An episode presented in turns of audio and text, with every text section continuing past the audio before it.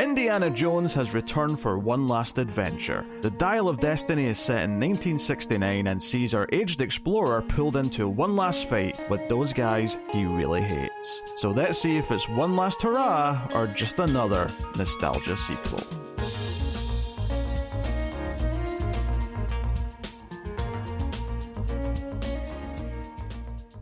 Welcome, everyone. It is the Collector's Cut. This is a movie podcast. I am Peter, and joining me, as always, is David. You should have stayed in New York. You should never have went into Poland. Which, I actually, I'm annoyed you started with that because I. That's the best line of the whole movie. Is his Yeah. response to that line. So I think honestly, you've you, you did the cheap pop a bit It's too all early. downhill from here. You, you did the cheap pop too early, and I, I think you've you've barked It's it. the it's the line that I remembered the most out of this movie, which says something, but Uh-huh. I don't want to get there. Okay, well, we have been working through Indiana Jones. We did the previous four movies over the past four weeks. It is time now to talk about Indiana Jones and the Dial of Destiny, the brand new film, which is out in theaters just now. By the time this goes out, it'll be out for about a week. And uh, we'll start spoiler free, of course, as we always do.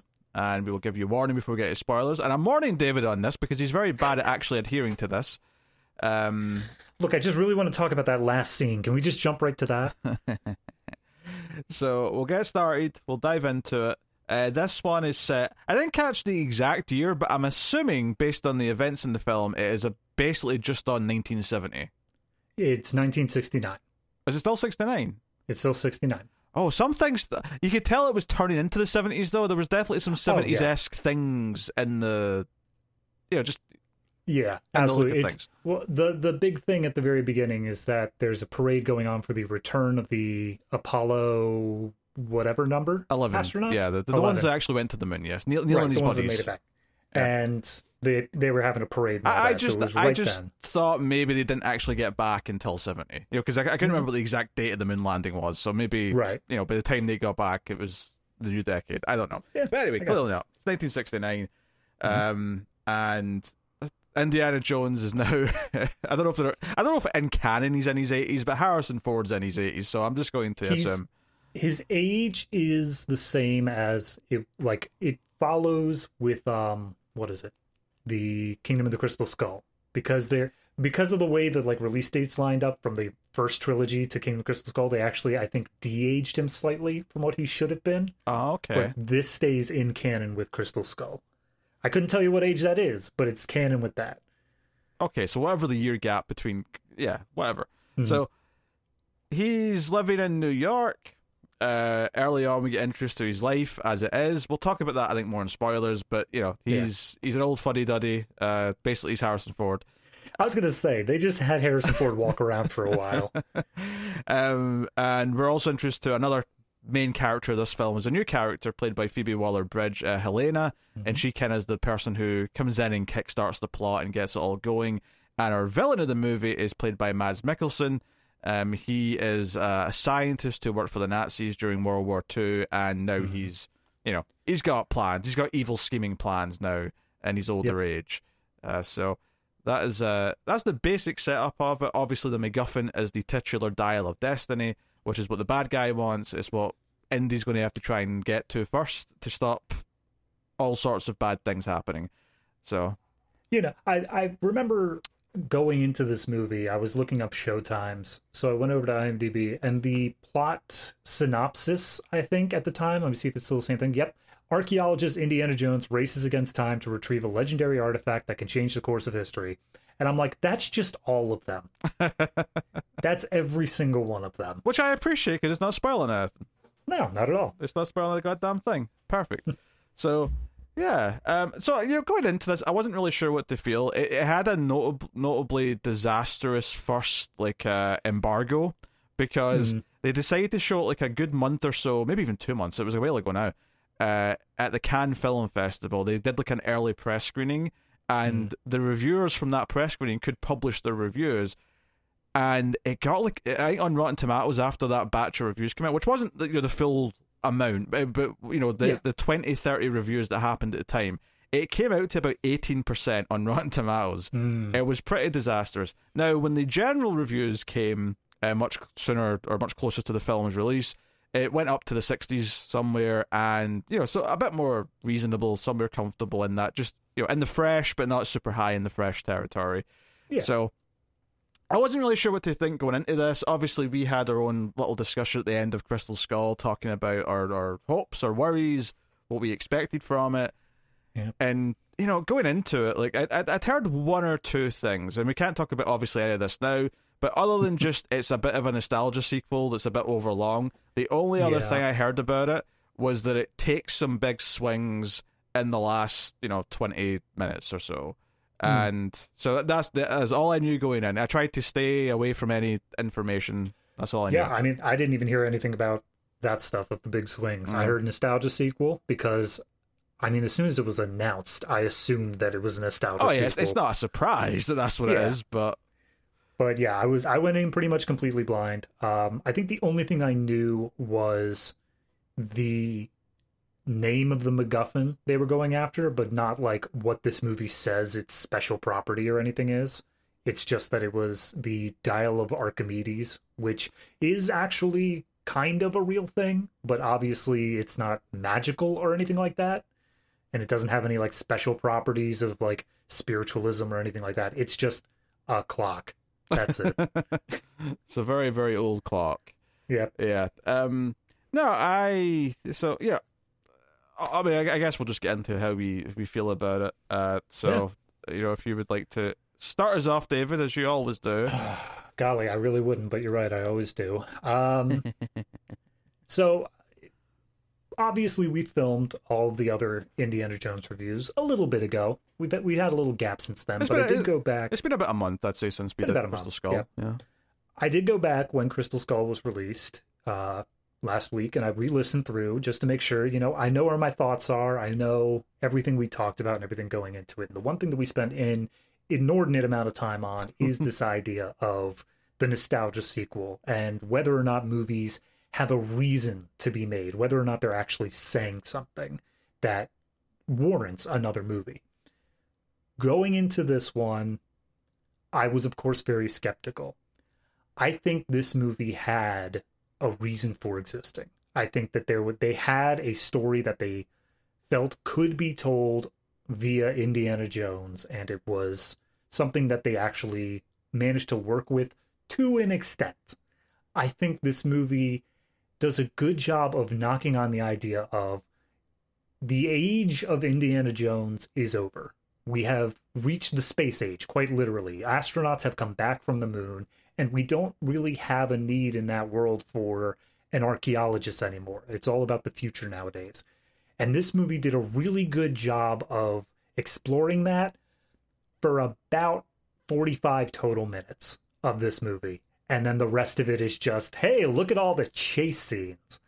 And that's what disappointed me about it is that this started off so strongly and then very quickly started devolving into like, okay, but he's an action hero. And so all in all, I would say that I didn't hate it, but it is just this mild disappointment, much like Kingdom of the Crystal Skull, that it didn't live up to its potential of what it could have been. Okay, okay, interesting. Uh, Mhm.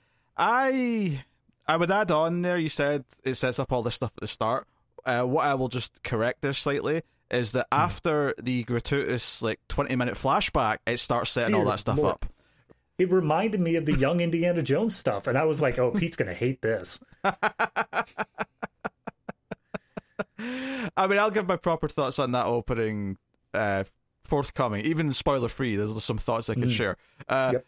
but I just wanted to put that that in because technically that takes up a good like twenty minutes. And this movie's two and a half hours long, so that runtime goes to somewhere, and that's definitely one of the things it goes to.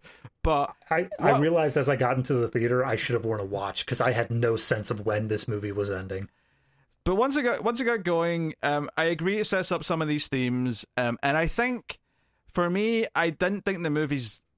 I thought it was just okay, right? I didn't think it was that good. I think I agree more or less with what you said in that it sets up some interesting themes and ideas to play with with the character, but it ultimately doesn't really seem to matter that much once the actual adventuring starts. Once the adventuring kicks in, I'm just kind of constantly going, he's really too old to be doing this. I don't really Yeah. feel like I'm buying it. Obviously, the problem that the last movie had kind of comes back here again, which simply is that you're not doing all this stuff with stunts, and therefore you're doing it with CG. And there's some mm-hmm. particular moments that stood out to me is like making me sad about how just shit they were compared to doing like you know, compared to any good scene in Raiders where it was an action scene, and how much poorer the action is in this by comparison.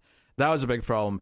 And the sad thing is, is that I do think that right at the very end of the movie, it like I, I got what the director like was trying to do, and I Mhm. actually like what he was trying to do. Like there was a little moment right towards the end that I thought was actually almost poignant, but it Yeah. didn't have the way or like feel like it brought all the movie together in the way that it should have because we had to spend so much time still making an Indiana Jones movie. And I know this is going to sound really weird, but honestly, a drama about old man Indiana Jones who's not adventuring to tell this exact same story would have been Yeah. better than the movie that still tries to force it being a classic Indiana Jones movie for the majority of the runtime. The actual Yeah. adventuring Indiana Jones stuff is the stuff holding it back is an interesting story and like with something to say.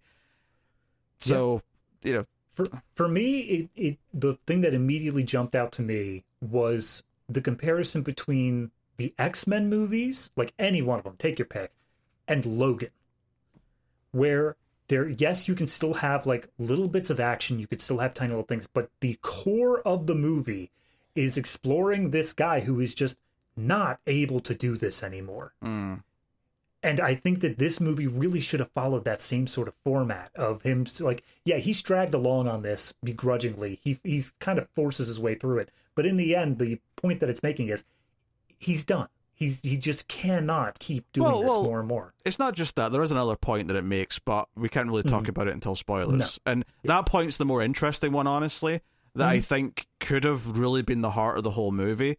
And sadly, I- like I said, we have to. And I know it sounds strange to say it's too much of an Indiana Jones movie, but that really is the problem: is that we have to do chase scenes and we have to do villains going after the MacGuffin, and they have to chase, and they have to have this and that, and all of those things. I think just detract from the interesting things that the movie's actually trying to do, to the point where, mm-hmm. like, you get to that that the, the the good few ideas that kind of sprinkle in at the end, and it's a little bit too little, too late, but had they landed the way that I think like it felt they could have landed, it would have maybe been a special movie about someone who had aged, so someone who is not only moved on or or is struggling to move on, but is struggling to even like really know who they are because things have changed Mhm. and like what their place is in the world, and that could have been a fascinating story. But we have to do the, the nostalgia, and we have to make sure we tick all the action movie boxes that it wants to tick and Yeah. that's a shame because I think it, it takes away from it. Um, and as far as the nostalgia stuff goes, it's very hit and miss. I will say they do the they do the let's focus on his hat for a moment thing like far Mhm. too many times. Like you get one, you get one. Like oh look, he's reaching for his hat, or he's put his hat on for the first time, or someone's handed him his hat. But this Yeah. movie does it like six or seven times. there's there's a point where he's he's dressed in just normal clothes for like most of this first half of this movie and then he goes to an airport and he's handed a bag with his hat and whip in it and i'm like he didn't need those like there's there, there's a reason he didn't bring them along and then you just forced it upon him like he didn't need those clothes Yeah, yeah. I mean, I actually, I, I can make an argument for that in spoilers, but it's, yeah, like, like Yeah. There's, there's there's arguments to be made for some things. Um, I don't think it makes the right time. I, you know, I, I've seen a lot of people say that they think this movie feels quite empty. It's it's kind of missing the heart of some of the previous films, and it is. I, I, would also say we can't talk about any of it yet, but I will say how it handles things that aren't in here from the previous movie. While none of us really like the previous movie by and large, so we shouldn't care. The problem is is that it makes the franchise feel very messy when it feels like you're just kind of quickly putting aside Yeah. things that were clearly meant to be a bigger deal going forward in previous Mm-hmm. films. You know, like it, it feels like those actors who just don't get their contracts renewed Yeah. in the middle of a TV show. It's like, oh yeah, in between the season finale and the season premiere, uh, so and so had to return to their home planet. Yeah, someone, that's it. yeah, someone. Well, the famous one I always remember. It's like one of the the family sitcoms where the the oldest kid now is he's oh he's doing charity work somewhere in like South America now, and that's just what they're Oh, doing yeah. now, like all, all the time. It's just to explain why they're not there. my my girlfriend is currently watching through Family Matters, Hmm. and that one's hilarious because for the first four seasons they have three kids, and then as soon as season five hits, they just lose their youngest daughter, and no one cares. like nobody talks about it, and it's so weird. I have to imagine the parents of the kid wanted them to focus on school or something. I don't know. Well, considering that actress went on to do porn, no. Okay, maybe. Oh, all right. Okay. Dar- darker, darker story there. All right. Yep. Forget I said anything. Um, yeah. So yeah, I mean, John Williams does do the music, so you've got that to look forward to. Um, Oh, yeah. If if that's uh, something. Uh, although to be honest, sometimes it just made me sad because it's like. You know, he's not actually doing anything that impressive, but the music just starts. You know, the theme starts playing. yeah, it re- it reminds me of um when the score for uh not Rise of Skywalker. What was the first one? Force Awakens. Force Awakens, yeah. Yeah, it reminds me when the score for Force Awakens came out, and I like listened to Rey's theme and stuff like that. I was like, yeah, it's okay, I guess, but it's not like the original soundtrack. It doesn't like instill that sort of feeling anymore. I think And that's that's kind of how I felt about this. When the original theme played, I was like, yeah, all right, having fun doing things. But then every once in a while, it'll go to like Helena's theme, and I'd be like, all right, well, Hmm. it's there. Well, I think this goes back to something we talked a lot about in Crystal Skull, which is when you have a, a series of films like the original indie trilogy, which were all made in the same era, and they Mhm. were all made using similar style of effects, similar style of like you know production values and ideas and things like that. Yeah. That when you make a sequel much much later, when the industry itself has changed so much that it would be impossible to actually capture how those movies looked and felt without Mhm. really going out of your way. And you know, I don't think most movies that have these legacy sequels do try and go out of their way to do that.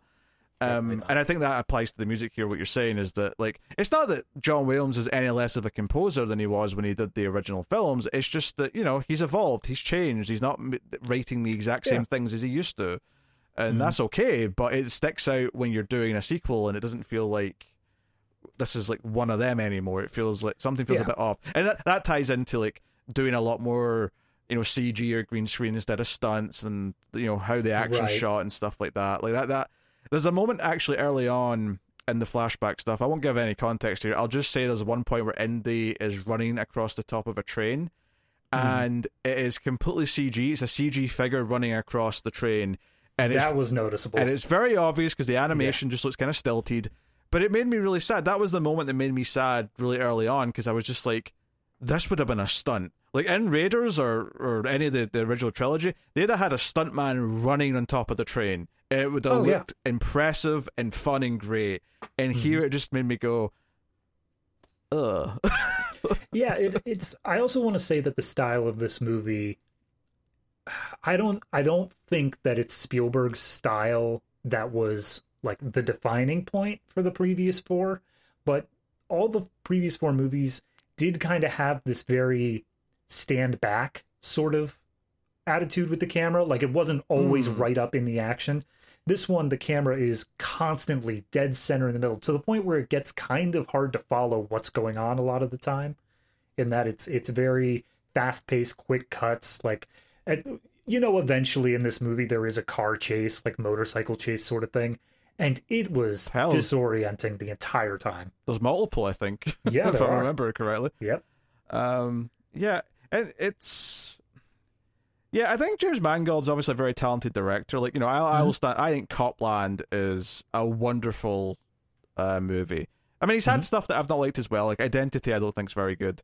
Um, I've not seen Girl Interrupted, but you know, he's he's had very you know back and forth. But he's he's he's done a couple of really great movies, and i didn't even realize he was executive producer on logan when i said that earlier thing uh, he's a director on it.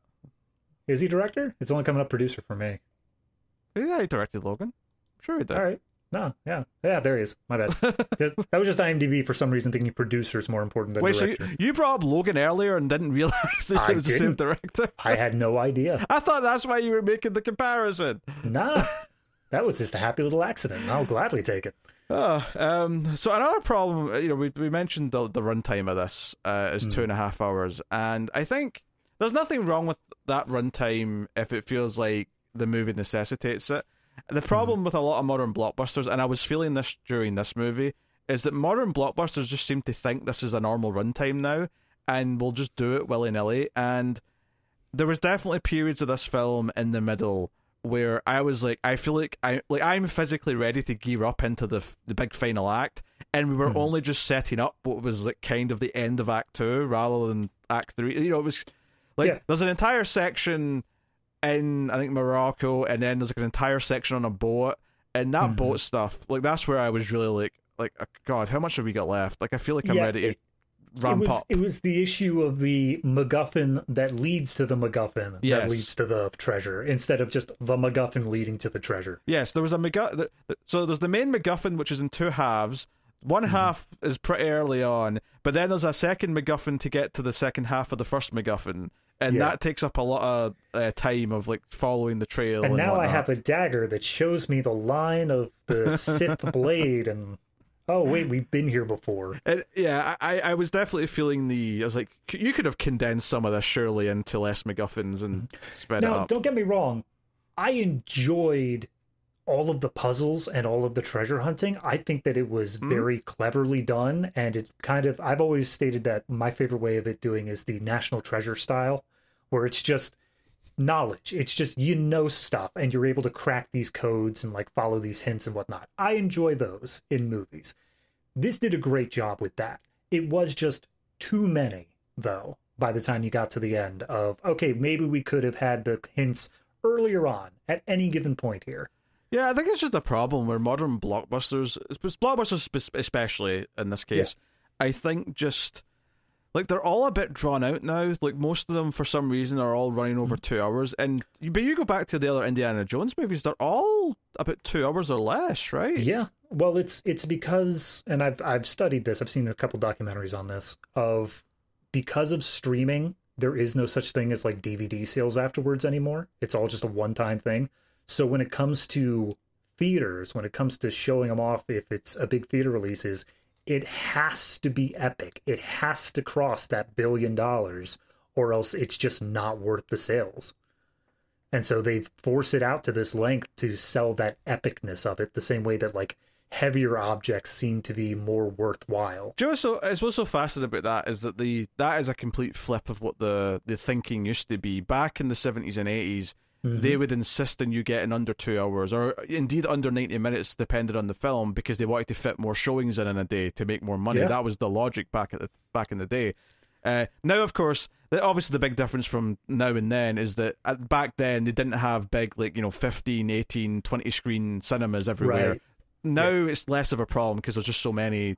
I, uh, I went to my anyway. theater and there was Indiana Jones, Indiana Jones IMAX, and Indiana Jones D box. And I was like, I don't, this is a bit much, guys. Which one did you pick? I just picked standard That's fine. because I'm not a rube. yeah, I didn't have any fancy options, but uh, th- yeah, it was played on like four or five screens. It's, it's hard to Hmm. tell because it doesn't break them up by screen when you're looking at the times. It just gives you a list of times. But yeah, it's like you got to tell by how many groupings there are Yeah. within like half an hour. And it's like, all right, those are all the screens kicking off at once. uh, notably, you know, that had like you know maybe six screens or something like that, and then like Transformers still has two, uh, a Hmm. couple others still have two. And I noticed Flash is down to just one already. I just I, Oh, I, I no. couldn't help but notice that that that's already down to the one screen. How tragic. Isn't that like, is that not already on Max? Can I not already just buy that? Hey, be careful they don't just delete it from history to get tax dollars Ah, back. yeah. I, True, I don't know if they could do that after a theater release, but if they can, they might try. Oh, they will. They will do anything for tax dollars.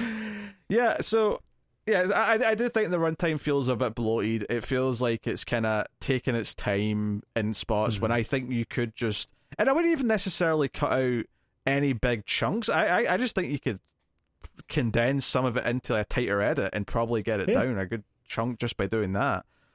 I mean, I I don't want to no spoilers or anything like that, but as you were saying, the boat scene, that was strictly to get the second MacGuffin. I think that entire sequence could have been cut down at least to like thirty percent of what its current runtime is. I think that's because there's just a lot of extra fluff in there.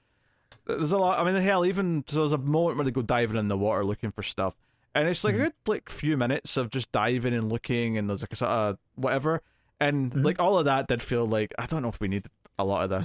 They they specifically point out like we are only allowed to dive for three minutes because of like oxygen stuff. They point out three minutes, and even if it was only three minutes, it still felt too long. Yes. three three minutes in a movie feels like a long time though. Like when you're watching Yeah. a movie, you know, like if you have a single shot that lasts three minutes, you'll notice that when you're watching it because it'll feel Oh yeah, quite long. Um, absolutely. I suppose one thing we can talk about a little bit here as well uh, is I don't think it's a spoiler to say that in the opening flashback there is de aging going on.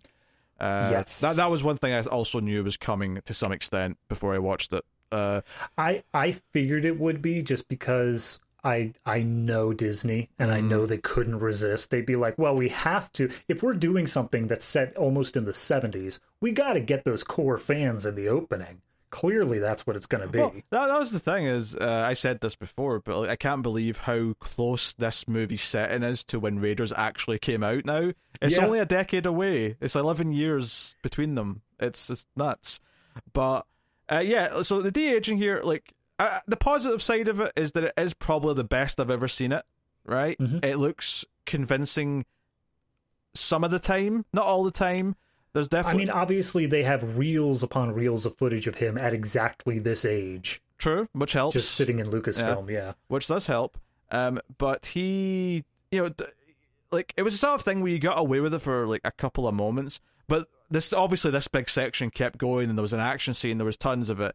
Eventually, there was moments where it just felt like his face didn't quite feel attached to his body, or just little moments of like just disconnect. That's the hmm. visual problems with it. The bigger problem with it actually right away was that his voice is his current okay. voice, and it Yeah. stuck out like a sore thumb. Which is so weird to me. The fact that, like, the big thing right now, if you just look on, like, almost any suggested videos on YouTube, is AI voices. Like, that's the thing that, like, on a consumer level, we've managed to just figure out. And they just decided to put 80 year old indie voice on this 30 something year old indie. I think. See, I'm I'm not a big fan of this de aging in general, and certainly not of like AI de aging voices. Like, if you get into mm-hmm. a situation where an actor dies, like when they're almost done shooting a movie or something, I'm like, okay, you know what, finish it by any means necessary, whatever. And Hmm. that's just an unfortunate circumstance. But I kind of like the, and obviously Harrison Ford's very much alive. But there's examples in like Star Wars and stuff of like resurrecting actors and putting them in the movie with CG Yeah. and stuff like that. And I, I do, I do think that we have this problem in Hollywood of like franchises always coming back and they keep milking things over and over again. And Mhm. at least for a while, I thought, you know what? At least when all the actors are dead, they either have to do a full reboot with n- new people playing those characters, or that's it. They have to accept that it's over. And Yeah. all this AI tech is just like sneaking in like a little demon in the corner, being like, ah, wouldn't be so sure about that. You think that something as paltry as death can stop the mouse? Actually, How dare you? I got the trailer for Expendables 4, and the tagline at the end of that trailer is "They'll die when they're dead," and this is making me realize that's not true in Hollywood. No, absolutely not not. anymore. It's so weird when that's going to be a like because wasn't that a whole thing with I think it was Back to the Future two, is that they used Crispin's like likeness without his permission, and so they Oh sued yeah, off of that. it's a it's a big thing that's happening uh, now. Is that Mhm. You're seeing actors saying they're turning down roles because there's clauses in the contract that say, and part of your agreeing to do this role is that we can use AI to add in extra lines without your Yeah. knowing. And if I'm an actor, I'm like, no, f you. I am never giving you permission Oh, to yeah. add dialogue that I I wasn't willing to say. Never, ever happening. I I would love to see the movie where like somebody films to be like a hero of the story or something like that. They go to see it, turns out they're a Nazi Yeah, yeah, the entire yeah. time. Uh, yeah, I, I just, I, I think it's, a, I mean, obviously it's a whole interesting discussion that could be had separate from this movie, but it just, Mhm. I was thinking about this a lot. In fact, honestly, one of the critiques I would have of, of this is that while it might be the best it's ever looked, the first like minute of this de aging Harrison Ford on screen, I didn't hear a single word anyone said in that scene because I was too busy just looking at his CG face and looking for the Yeah. cracks. Yeah, it isn't. It's something that's going to get better with time. Where we'll we'll become more and more used to it so we're not it's the same sort of thing of like CGI. You know, you go back to the old movies, as soon as that first CGI figure pops up, everyone's like, "Oh my god," and they're barely even paying attention to the story. But nowadays, we just accept it as, "Okay, yeah, that's Yeah, I, I Parm doesn't want to get used to it though. I I don't want to reward them for for this because I, I you know fundamentally they've tried it enough times now, and yes, it's gotten technically better. Absolutely, it has because techn- technology is always going to get better with these things. Mm-hmm. But f like I just like I, I would like it to always be seen as kind of like a you know a black what it- mark on the the review score. Yeah. You know, like it's always I'm- something we're going to look at and say, you know what, that still sucks. I I don't care. I think it's eventually going to devolve the same sort of way as CGI heavy movies and CGI free movies have, where one of them is viewed as slightly higher art. One of them Hmm. is viewed as just slightly more like uh, true to what cinema should be, whereas the other one is more just blockbuster. It's a pro- like well, it feels like a product. Uh, you know, when Yeah. when I'm watching this like CG face and they're they're doing scenes like this, I feel like I'm not watching a film. I feel like I'm watching a product. And Hmm. obviously, films have always also been products. Like uh, they need to make money. That there's no one's denying that. But Yeah. there's a difference between that and it just being. And this is a problem I've had with everything Disney's produced for the most part for the last decade at this point. But yeah. um, yeah. So I, I- that was it's worth bringing up. We'll move on from it now because you know people get sick of us talking about that specifically.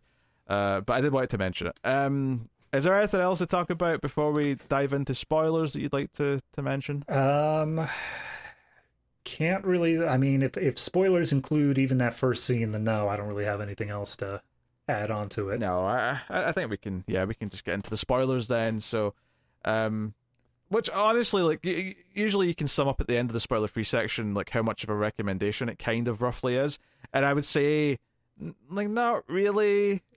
I I'd say because we all know this is going to be on Disney Plus within the next three months, you can wait. Like it's not a big deal. You can just chill It, out. it, it's a safe nostalgia sequel that at least has a couple of interesting ideas, but it's still bloated and overlong and still suffers from a lot of the problems that those do. Um, It's not going to rock your world. Um, is it better than Crystal Skull? Yeah, I, I would say it Mhm. probably is, but like that's not Yeah. exactly a high bar to to jump over. Has it managed to not be a stain on the entire franchise? Yeah. All right, so spoilers then for for Dial of Destiny. From this point forward, you have Mhm. been warned. So, yeah, um, I guess we'll just start at the start. Uh, we start Yeah. off uh, at the end of World War Two. Um, things are you know wrapping up. Which I one thing we talked about was during our reviews is oh man, how cool would wartime Indy be? Being able to see him going up against the Nazis like as they at like during the war and Disney heard us. they gave us a little bit of it. They gave us Yep. uh, the tail end of it where I actually there's actually one little detail in this opening section that I did really like, which is that the actual thing that's important, which Mads Mikkelsen's scientist character, so he's Doctor Voller, right? Yes. Uh, and he cares about the Dial of Destiny, right? I- I'm going to call it that because I can't be arsed remembering its like real name, but that's what the movie's Right. called, so that's fine, right? Yeah. So he's after the Dial Destiny. He thinks that's that's the more interesting thing, but Hitler doesn't want that. Hitler wants this fancy spear thing, and very quickly, like both him and Indy realize this spear thing they've found is just a fake, and it's not real. But that's the one the Führer wants, right? And I, I mean, do, are you are you aware of the spear? Are you do you know what this is? no, was it? It is, so when Christ died to make sure he was dead, they stabbed him in the side with a spear. And it's always been said that whoever has that spear can like rule the world. Like that's an oh actual. yeah, I mean I've I've heard of that. I just didn't know that that was this spear. Um, That's the spear of. Actually, strangely enough, the name it goes by is the spear of destiny. So I've definitely heard Bunch that. of- I've heard that. Yeah, I've definitely heard that phrase. I, a bunch of destiny things no, in this wha- movie. what I liked about that though is I I just like this idea. Like it, sometimes it can come across poorly if you make fun of things from the previous movies, but I actually do like the joke that Hitler doesn't really know anything about this shit. He just wants the things that sound cool, and this thing's just a, a lot of bollocks, and it's no use to him. And the real thing um, is this other contraption. Though it is pointed out that the um the spear that they have is a replica. Like it isn't the So actual yeah, real there, spear. there could be a real one. Yeah, there could be. We're not we're not saying that that one doesn't exist, but the one they have on this train is not it. If if they ever do like uh, you know, Phoebe Waller Bridge like takes over the reins, I don't think they will because the movie's not made that much money. Uh, I th- I think this will be goodbye to Indiana Jones for quite some time, uh, based on the opening weekend box office. Because uh, Yeah. they spent as much money on this, I believe, as Infinity War. Um, Yeah, no, it, it, it's the number thirteenth most expensive film of all time. Yeah, and it is not doing 13th most successful movie of all time numbers. Nope. so uh, I suspect that they will be, you know, like, I'm sure they'll do okay, but it's not going to make back the investment. Uh, No, probably not. It's not going to make Disney money. no, no. Uh, which actually, speaking of the start of the movie, uh, we were speculating how they transition from the Paramount logo. So Yep. I want, I want you to walk you through my thought process as this was happening, right? So right, yeah. first the Disney logo comes up, and I'm like, oh, they're actually. And I thought are they going to like transfer to a castle or something from the Disney logo to to Mm-hmm. make that work? And then it went to Paramount second. Oh, Paramount are still involved. Oh, great. So they Mm-hmm. put Disney first, so the Paramount could transition into the into the mountain or whatever it would be. Same thought processes. Yep. And then the Lucasfilm logo came up, and I went, "Wait, you're not doing the transition? Are you mad? This has been a tradition since the first movie." And then the Lucasfilm tra- uh, logo transitioned into the lock on the back of a truck, and I went, "That's a bold choice you've just made there."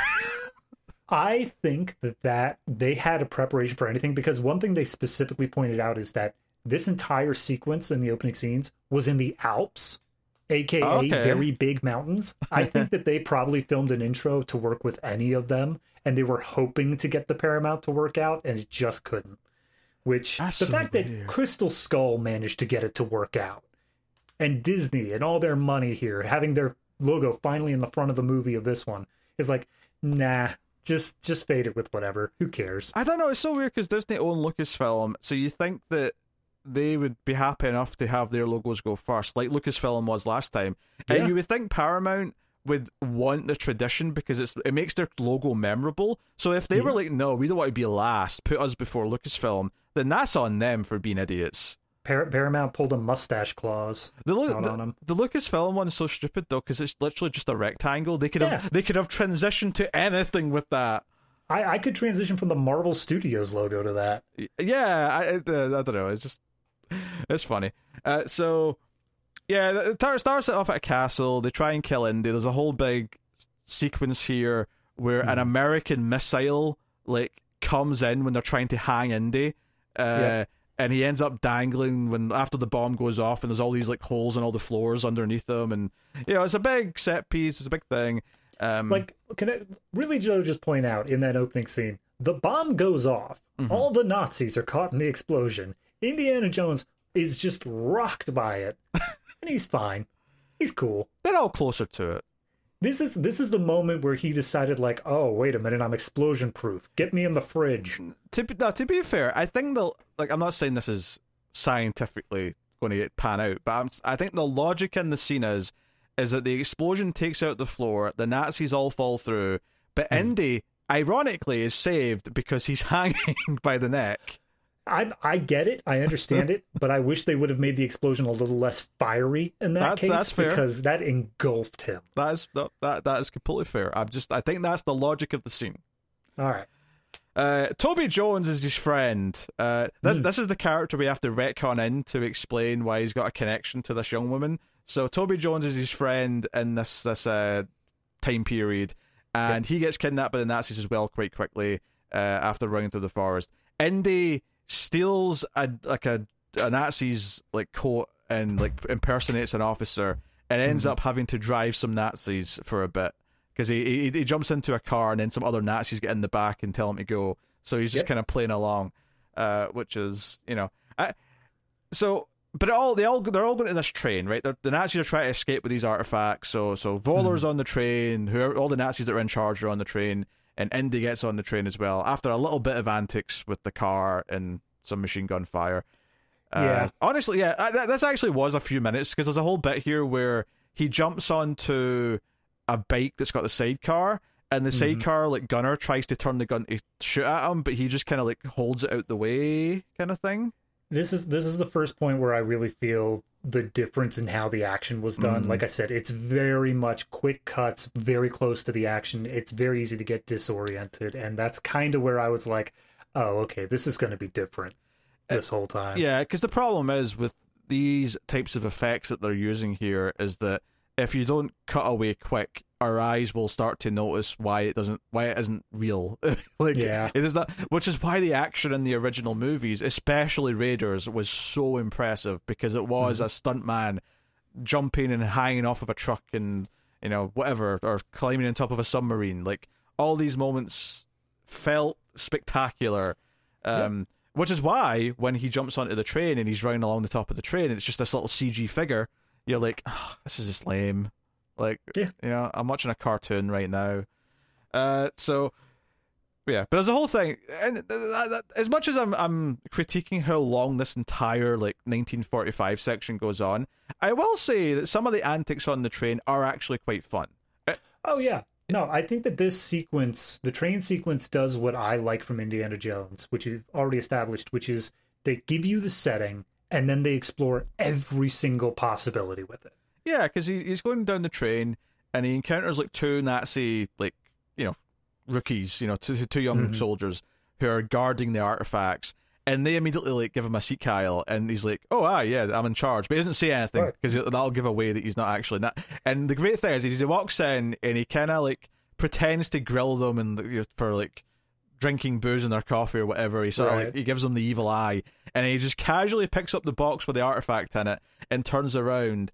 And this is like a fun little reveal where that's when they notice that there's a bullet hole in the back of his jacket. A And blood-stained bullet hole. yeah, so he's probably not who he, we thought he was, and you know a Mhm. fight scene kind of. But it's it's got that comical nature that those early because even Raiders had Yeah. that sense of humor, and I think that that plays here in this scene.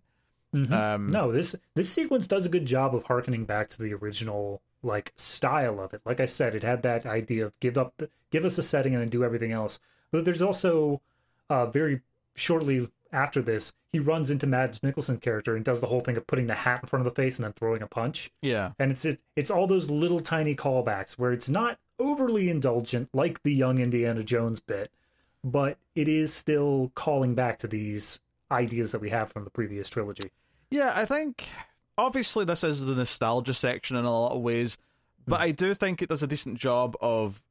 Like you say, creating a situation that feels like it's of those movies and letting it play out and some of the ideas are genuinely quite fun. Obviously, what lets it down is that every so often you do notice that it's a CG face on Harrison Yeah. Ford, and you feel that, and you can feel the disingenuous nature of it, and it's just something that, like, I. Like as good as it gets, I think there'll always be just a slight disconnect with this stuff, and Yeah. it's you know, and I, I think even when it looked good, when it cut to a real person's face, and when it cut to Toby Jones, there's just like, yeah, it's not as good as the real faces. It's just it never will be because it's a real face with real pores and just the real detail that's in there.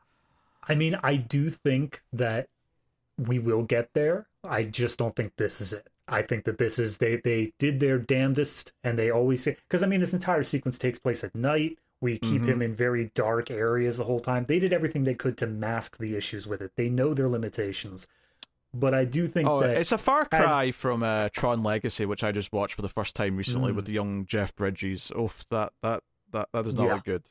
Absolutely. But that is that's what I'm saying is that we will keep on improving and eventually I think we will overcome that uncanny valley effect, but it's just not there with this one. Yeah. Uh, so there's a whole fun little bit as well where he hides in the the the canteen car, of the, Yeah. the, the train, and he kind of hides, and the generals who are looking for him walk past him. So there's this that magical thing where they've actually crossed over. So they keep going the other direction looking for Indiana Jones, and Indiana Jones ends up making it into where the generals were, and his friend Mm. Toby Jones is like, you know, being beat up, and it's like, hey, the Dial of Destiny's here. We should take this. It's like, yeah, let's do that. Uh, which does not make Mads Mikkelsen happy. He's very upset about No. this. Uh, so we get a whole big on top of the train sequence where Mads Mikkelsen goes up and he's got a gun and he's like, "Give me the, the dial," and they're ducking because there's a tunnel. So which is very, it's very both. The two things that made me think of were Speed and the first Mission Impossible because they both have oh yeah. There was train scenes like that. I, I got a trailer for Mission Impossible. Dead Reckoning Part newest One. Yeah, Dead Yeah. Reckoning Part 1. in front of this movie, and they had the thing with him crouching down Yeah. underneath the tunnel in it, and I'm like, oh, okay. But of course, I, guess mean, I, I don't want to the keep, thing. I don't want to keep harping on this, but that's a very good example in comparison because the reason why those Mission Impossible movies are still working is because it's so focused on stunts. It's so focused Mhm. on actually doing some of the crazy stuff as much as they can. You know, they will actually dangle Tom Cruise off a high building, and Tom Cruise says he wants to keep doing these movies until he's in his eighties. Um, he shouldn't. There should definitely No. be a, a. I thought Dead Reckoning Part Two was meant to be the final film, but now he's kind of like, oh, Oh, come on. Now he's like, no, don't do that. now he's like, oh, I don't know. I kind of want to make these until I'm dead. You can you can watch back that clip, watch back the past twenty seconds. You can see the light leave from my eyes as you said that. Good lord. So we'll we'll see where they go with that. But yeah, so they get this action sequence, and Mads Mikkelsen actually gets hit with like the traffic light on the side of the train, Yeah. which So he's he's dead. he should be Like, dead. He's not, but he should be dead. Yeah. Uh, um. So that's all fine and well. Uh, and the whole sequence ends. Uh, Dawn's just about to come, and Indy and Toby Jones like jump off the train into the water, and you know that, that that's Well, it's because they're they're on a Nazi train and they're like, "Oh, hey, it's the Allies! Wave to them!" And then all of a sudden, the bridge blows up. They're like, "Oh, Yeah, right." they're shooting the Nazi train naturally. Uh, there is kind of like a again. There's another fun little idea here where there's a gunner on the train, and the gunner like gets hit or whatever, and that that gun sort of like turns completely to the right, and because the train's going around a curved bridge. As the train's going around the curve, that gun's just mowing down like the train. Like all the Nazis, and they've they're they're climbing on the side of the train to try to get to Indy. So it's just a sh- shooting gallery. All of them just taken out. and you know, if there's anything we're okay with in movies, it's killing Nazis, Yeah, right? I'm okay with that in reality too. that's that's fair. Because that's the thing. There's there's a moment later on in the film when he first sees Mads Mikkelsen again, and he's like, "Wait, I know you from somewhere." And like two seconds later, he's like, "He's a Nazi." Yeah, and every and everyone in the room who are not necessarily all you know morally like. Like they're all shades of grey because they're at like this illegal Yeah. gambling slash auction house thing, and they all just turn and go, "Wait, he's a Nazi? We're not, we're, we're not okay with that." Nah. Um, and then it's like a minute later where the "you sh- you shouldn't have went to Poland" line comes Mhm. up, which was which was very funny. That was a good line. Yeah. Um, I'm all for the shitting on Nazis. That's that's definitely one thing they have Harrison Ford doing this, and it it works. Um, so after this, we cut to 1969. We cut to where Harrison Ford is now, and he is a grumpy old man falling asleep watching TV. Now, now, before we get too deep into this, I want Yeah. to remind you how we ended Crystal Skull. For people who didn't watch that, who are only coming in here, we ended Crystal Skull with him getting re like married to Marion. They have a son, Mutt.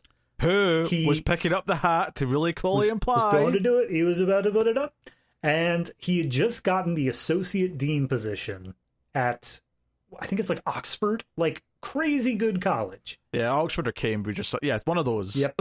so then all of that happy ending all around. Fast forward 15 years. What's happening? So this is the th- so this is the this is the problem with doing a se- Well, see, Last Crusade was meant to be the final one. They literally rode into the sunset. Then they come back and do Crystal Skull, and what can we do to give it a happy ending? You know what? He'll marry the true love of his life, the love interest from the first film that everyone likes the most. We'll give mm-hmm. him a son who might be able to take on the legacy, blah blah blah. And that is an ending. That was definitely meant to be the end of Indiana Jones. And Yep. we're doing it again. So what do we do this time? You have to take all that happiness away. Mar- Mhm. like at first I thought Marion was just going to be dead, and I thought, okay, that's sad, but it's not like it doesn't ruin the happy end of the last one. Just No. one of them had to die first. That's just you know that's life. But Mhm. then it's like no, no, they're separate. I was like, oh, why are we doing? Why are we doing this? We've got divorce papers on the Oh. counter. It's not that this has already been dealt with. It's that this is happening right now to him. And it's what it's was, so what I was alluding to earlier. It's none of us like Mutt. None of us like Mutt Williams, right? he he he sucks, right? Yeah. But on principle, it still bothers me that a character who was introduced as a main player in the last film, who potentially was going to be like the new lead character to maybe take the the franchise on, whether or not that was Yep. going to happen.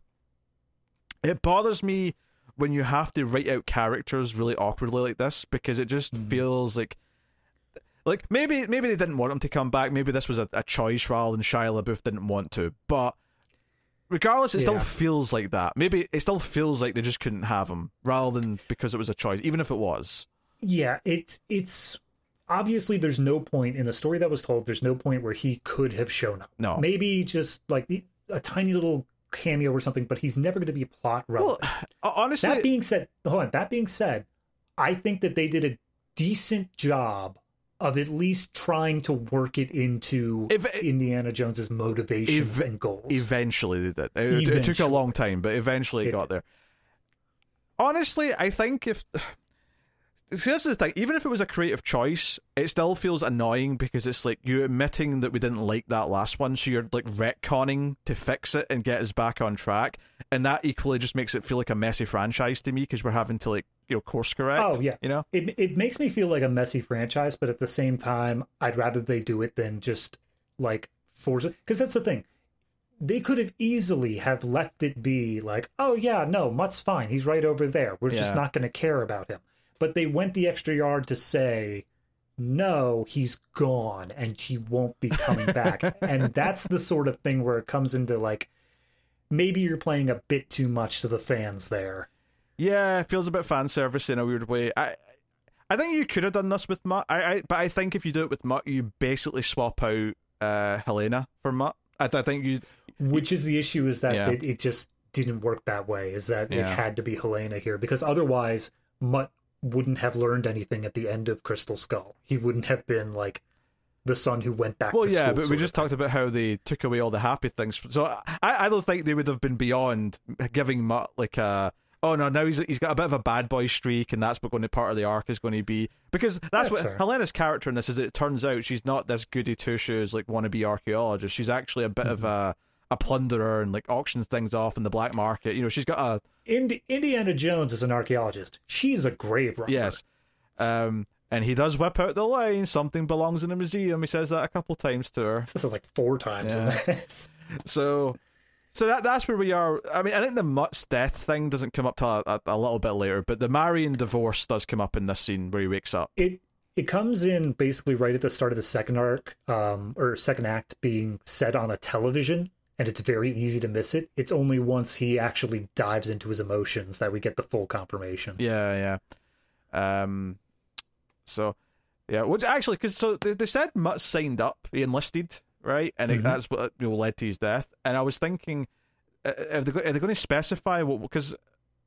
like. I- I guess it probably is just Vietnam, but if it's Vietnam, Yeah. that's quite recent because that's like oh, that's like literally sixty nine. We're we're in the middle of that, yeah you know. absolutely i mean there, there's at one point in this movie the war is being protested alongside of this is. astronaut parade so I do think it's interesting that they didn't bring it up more. Like, if the war that got his son killed is actively still ongoing, you think that would be more like on his mind. Like, you know that yeah you know I don't know. again it, it- there's there's a point in here and we'll get to it briefly but there's a point in here where i feel like they touch on it they just barely like rub against it but then they're like okay that's not enough, enough, let's like- get back to the action Yeah. Well, I, I think before we get into all the adventuring, I think here's a good time to just talk about what I think the movie is. Well, nah, because I need to talk about the ending, so maybe I'll just leave that. I'll leave it for now.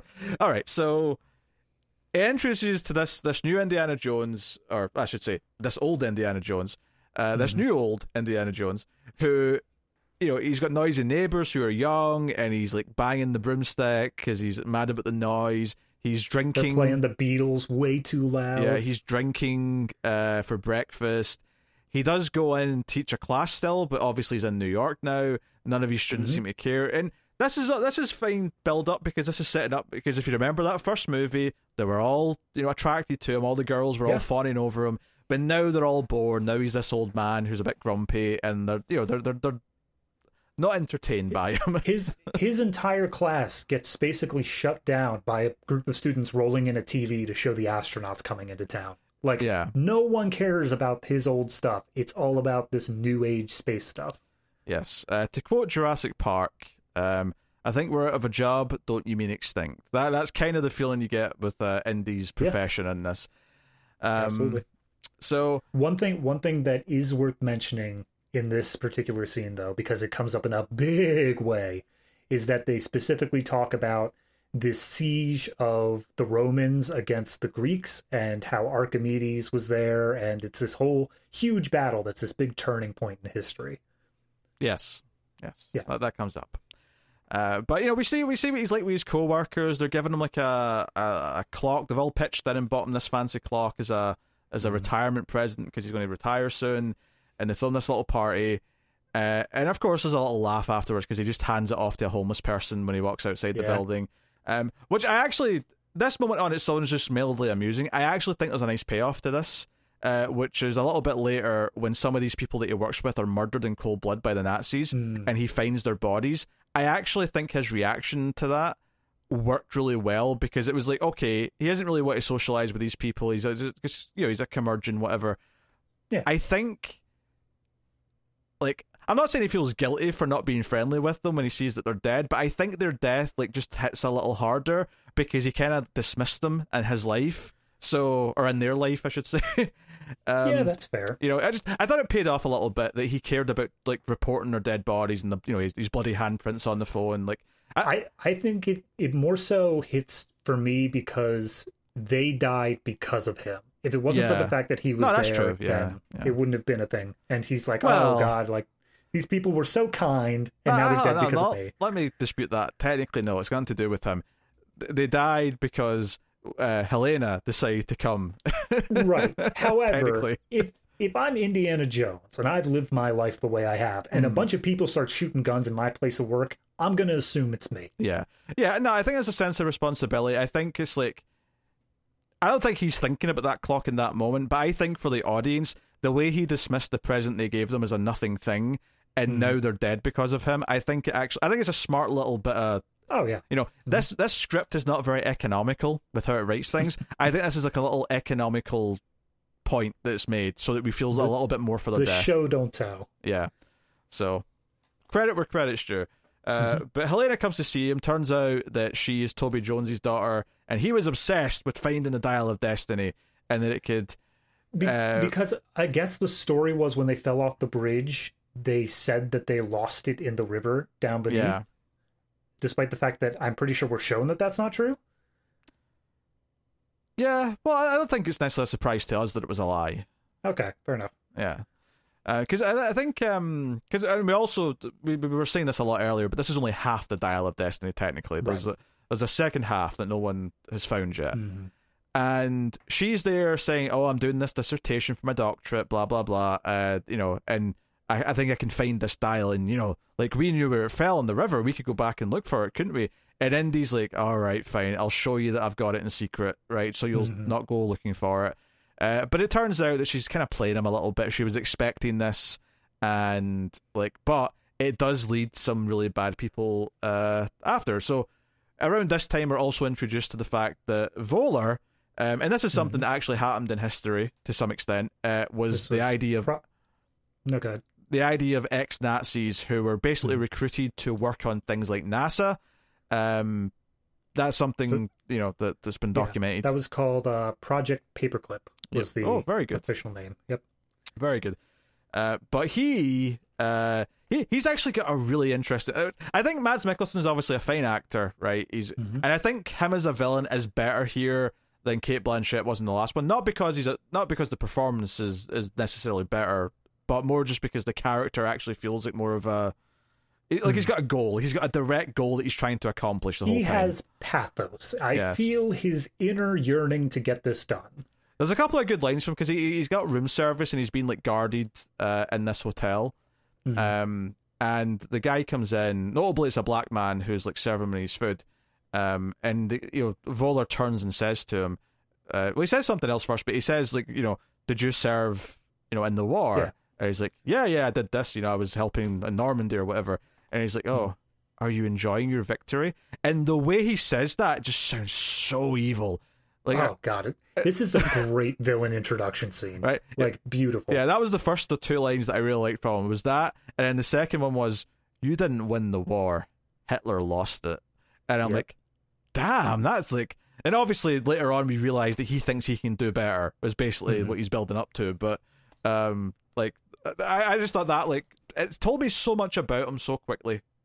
Yeah, absolutely. Like I said, it's it's a great villain introduction scene. I didn't see any problem with how they uh brought him into this and just said like, yeah, I mean, yes, we saw him earlier, but this is the first time where he is on his own accord. He's the one more or less calling the shots. And so to have him give this little borderline monologue of why like, oh yeah, no, I'm I'm I'm totally going to do evil things. Although no, notably, uh Voller here is not aged as much as Indiana Jones has. okay, so can I call that out? I was going to get to that.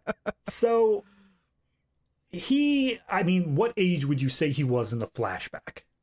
Like probably same age as Indy, yeah, around thirties, uh, maybe like yeah. 30s. Uh, I, I, guess he looked in. I guess they slightly de-aged him a bit, but not to maybe. the same extent, obviously. Yeah, and that's the issue is that when we get to modern day, he looks at least 15 to 20 years younger than Indiana Jones. And it is a problem. I was very, because like, I thought that that was going to be a thing. I thought throughout this whole movie that like, he's, I like, maybe he is taking some serum or he's got some magic stuff or he's doing something. But no, he just looks young. And it, it was honestly distracting for me for a very long time. He so just for the record, Mads Mikkelsen mm-hmm. is fifty seven, so he is about twenty something years younger than Harrison Ford. Just for the and he looks it. I, yeah, I think no, that's he does. Fair. Yeah, like I, am not. If anything, he's actually even slightly older. I thought maybe he was early fifties, so he's actually yeah. uh, looking good for his age. Congratulations, Mads. Which is a problem though in this plot. Yeah, Harrison Ford does not. Well, Harrison Ford looks good for his age, I would say. He just he's not supposed to be that age in this. yeah, that's fair. that's reasonable. I, I, think he's an 82, 83 year old man, whatever he is now. He looks perfectly fine. yeah, no, he's fine. It's just for like Indiana Jones. If they were if they were the same age on the train, oh, at the very least, we can say they were not 25 years apart on the train. I think that's fair. That's yeah, that, that's absolutely fair. Yes. Yeah, I, I could buy that Voller's maybe supposed to be like 10 years younger on the train, maybe. Right? That's fair. You know, if, if you wanted to stretch it and say that's what he is, then that's fine. But I, hmm. yeah, but we're introduced to, so there's a lot of like players introduced here. So Voller's got like a big henchman dude who's like almost comically bulky. And then he's yep. got what I'd call his main henchman, who's the mustache guy. I mean, in terms of hen- henchman, he's got the muscle and like the rat. Basically, like, yeah, he's got them. Pretty much the archetypes. And then some red shirts, obviously, as you as you typically yep. do.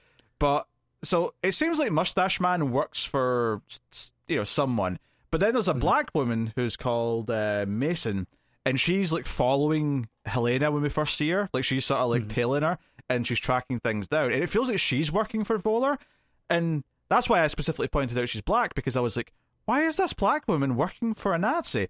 But as it clears it up as the movie goes on, she is working with him. Like she's from the CIA, and she's working mm-hmm. with him because the president or the CIA are allowing him to pursue this dial of destiny as like basically a thank you for like helping get to space because he worked on that. Yeah. Like he apparently was the main dude who did the entire Apollo thing. Yeah. And so they're just letting him do whatever he wants as a yeah, no, you got us to the moon before the Russians. But as here here's a million dollars. But as his men start to rack up a body count and she's clearly not okay with that, eventually mm. all this is like, yeah, okay, the US is not really okay with you doing all this now. Uh, as it turns out, when Nazis are in the public, we're not so okay with it. Yeah. So so yeah, and which leads to him saying, "Well, that's fine. I'm on my own now." And then they just, you know, like it turns out Mustache Man's on his side. He, well, mm-hmm. he is an American. He is, he's all for becoming a Nazi. So yeah, that's that's that's what we've got here. Uh, yeah. So, uh, yeah. So when Indy's showing her, uh, showing Helena the dial, that's where they come and they kill some of his co-workers. There's a bit of an mm. action sequence here where he ends up like kicking over all these like shelves in the room. Every movie, he destroys so many priceless artifacts. That's a good point. This is the archive room, so there's probably a lot of like valuable I mean, things a, in here it's a smaller like New York college. It's not Oxford, but I'm assuming that they have some things worth something there. They had half the dial in one of them. Yeah, but I wonder if that's just him hiding it there because it's like a. You know, oh yeah, you no, know, it was that it, it was hidden underneath an Arrowhead collection. Yeah. Nobody was going to check that out. Yeah, so yeah, and this leads to a big chase sequence. This is you know if you've seen the trailer, you know there's some scenes of Indy on a horse. This is where that happens, Mm. and it, it's played somewhat for laughs, you know, because they actually kind of like put a bag over his head and take him into a van at first, but he's able to get away from that because the parade Yeah. kind of interrupts their route, and he ends up on a horse, which leads down to the subway. So there's a lot of like jumping out the way just in time of the subway train, which Mm.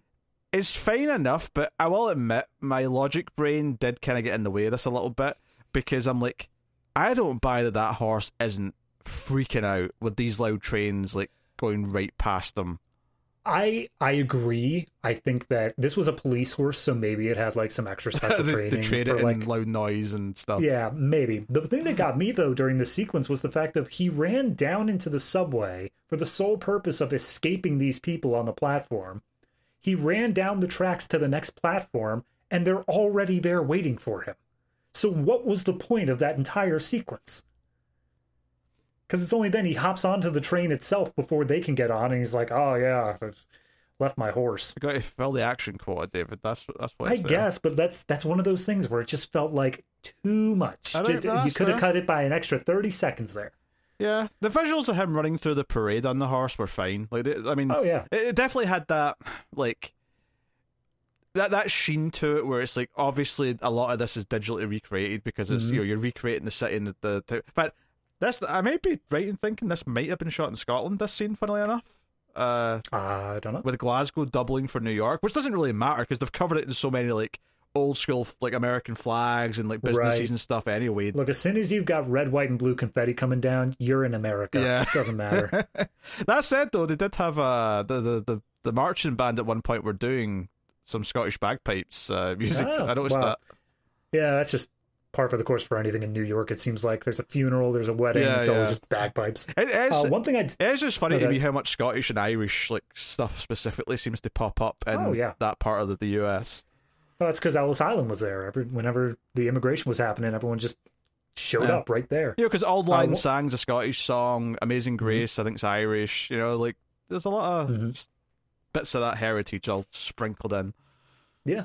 One thing I did want to bring up though is that during this sort of he's being taken in by these CIA agents slash Nazi Nazis, um, he's brought through the middle of a anti-war protest, and in order to kind of just like rile people up, he starts he starts a chant of like "Hell no, we won't go" sort of thing, and it gets everybody all riled up so that he can make his escape.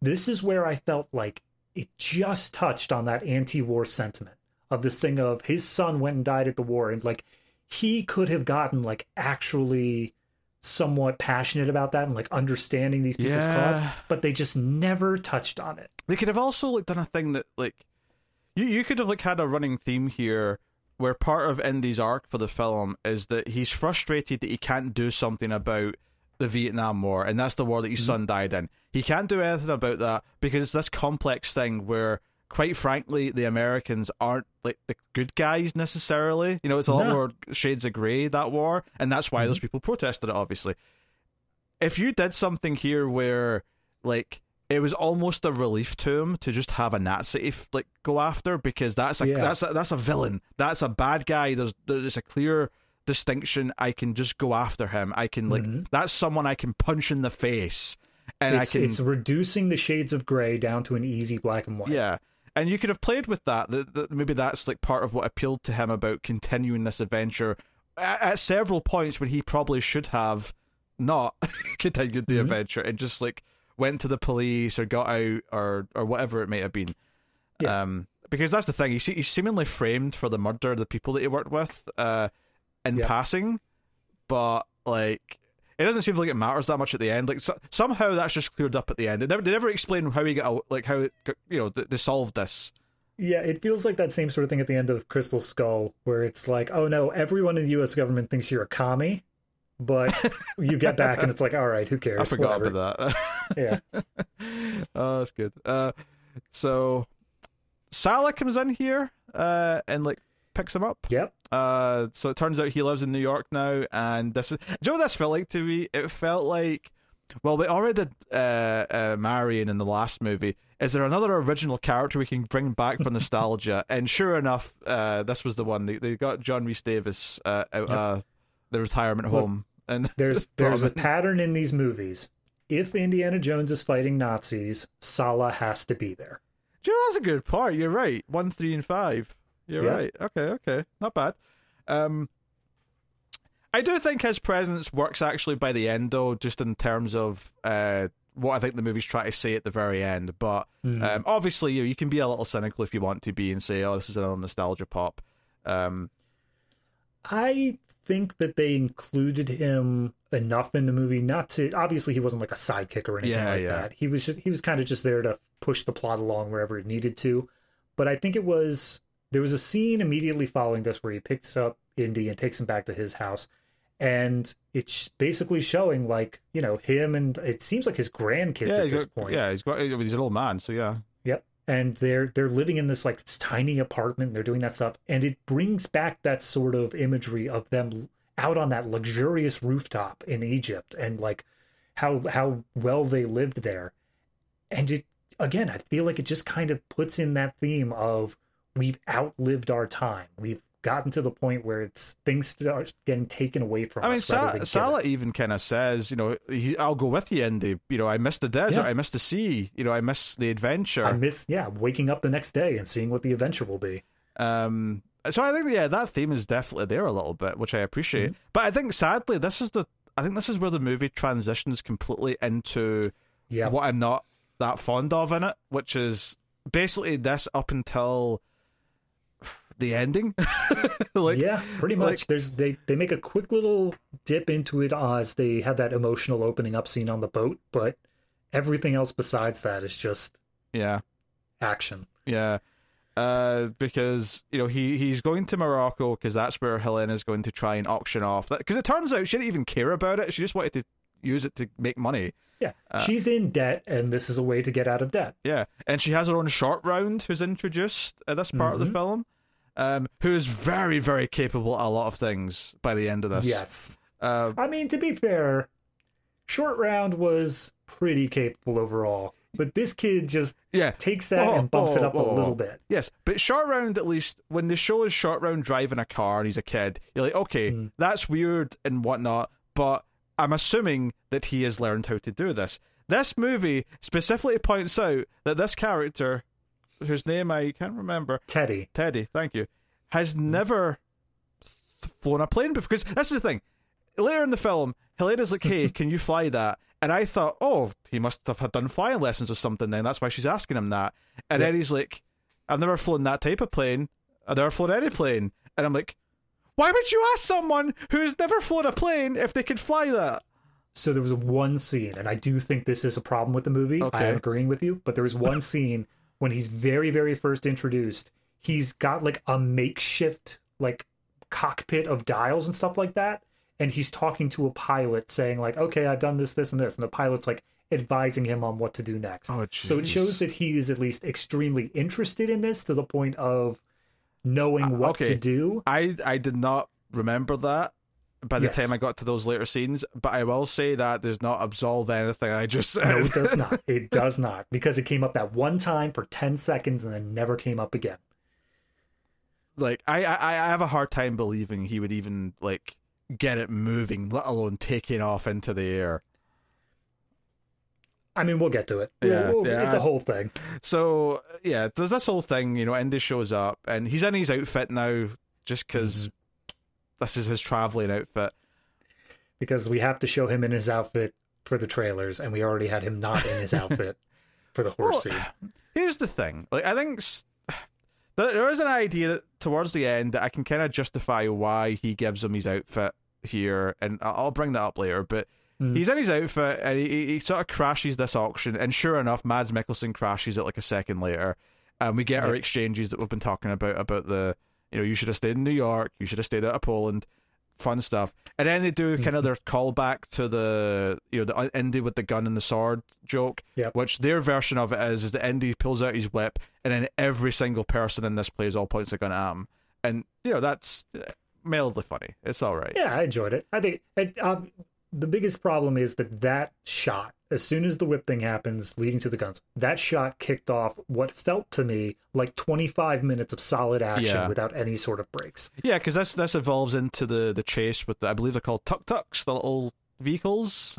Got me. I'm sure he called it that one but I think I've heard that before, so I think I, right. confirmation bias maybe, but I, think that's what they're called. Mm. Uh, and yeah, so like, in fact, they try to ditch him at one point, a horn or short round, and Yep. like, but he ends up catching up to them, and they end up in the same tuk tuk again.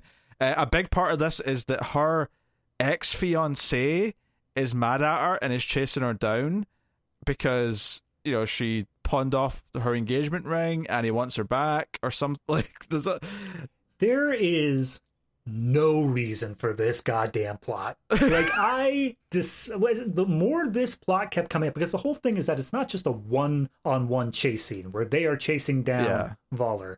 It's they're also being chased by this guy who like seemingly is head over heels in love with I'm for some reason I'm blanking on her name despite the fact I just said it Helena. uh, Helena, yeah, head over heels in love with Helena to the point where he seemingly is trying to make up with her over the course of this chase scene rather than kill her, but he's still also trying to kill her. Well, to be fair, And- one of his henchmen shoots at her, and then he like grabs the gun and says no.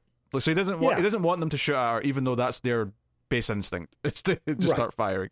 It's it's such a and then like the entire thing ends because oh these places have very narrow streets and at one point they go down an alley and his car gets stuck whereas their tiny tuk tuk can make it through. And it never resolves past that. No. Like that's the end we ever see of him. It never, yeah, like he's introduced just so we could. uh, He's well, I guess it's two things. We can have this chase scene and have more comedy in the chase scene, and I guess the second thing is just to further establish the type of character that Helena actually is, because you know her being at this auction was kind of the reveal that she's like this type of person. She's not just this Yeah. innocent archaeologist character, and this is saying, oh no, she's a bit of a scoundrel, almost like Indy was. You know, the way because Marion always complained that Indy broke her heart and just ran off and that's kind of showing that that she's kind of like that too. That this guy Yeah. is kind of like her Marion, just with more, uh, like you know, attachment issues. Yeah, I was gonna say. I don't see Marion doing this, but fair enough. Okay. I, I guess for me, it's an issue of I saw it more as okay, they're chasing down the Nazis. yes, That's their thing. They don't have any immediate danger upon themselves in chasing down the Nazis. So I felt like it was more so a function of the plot of how do we get them to also constantly be looking over their shoulders for this entire scene.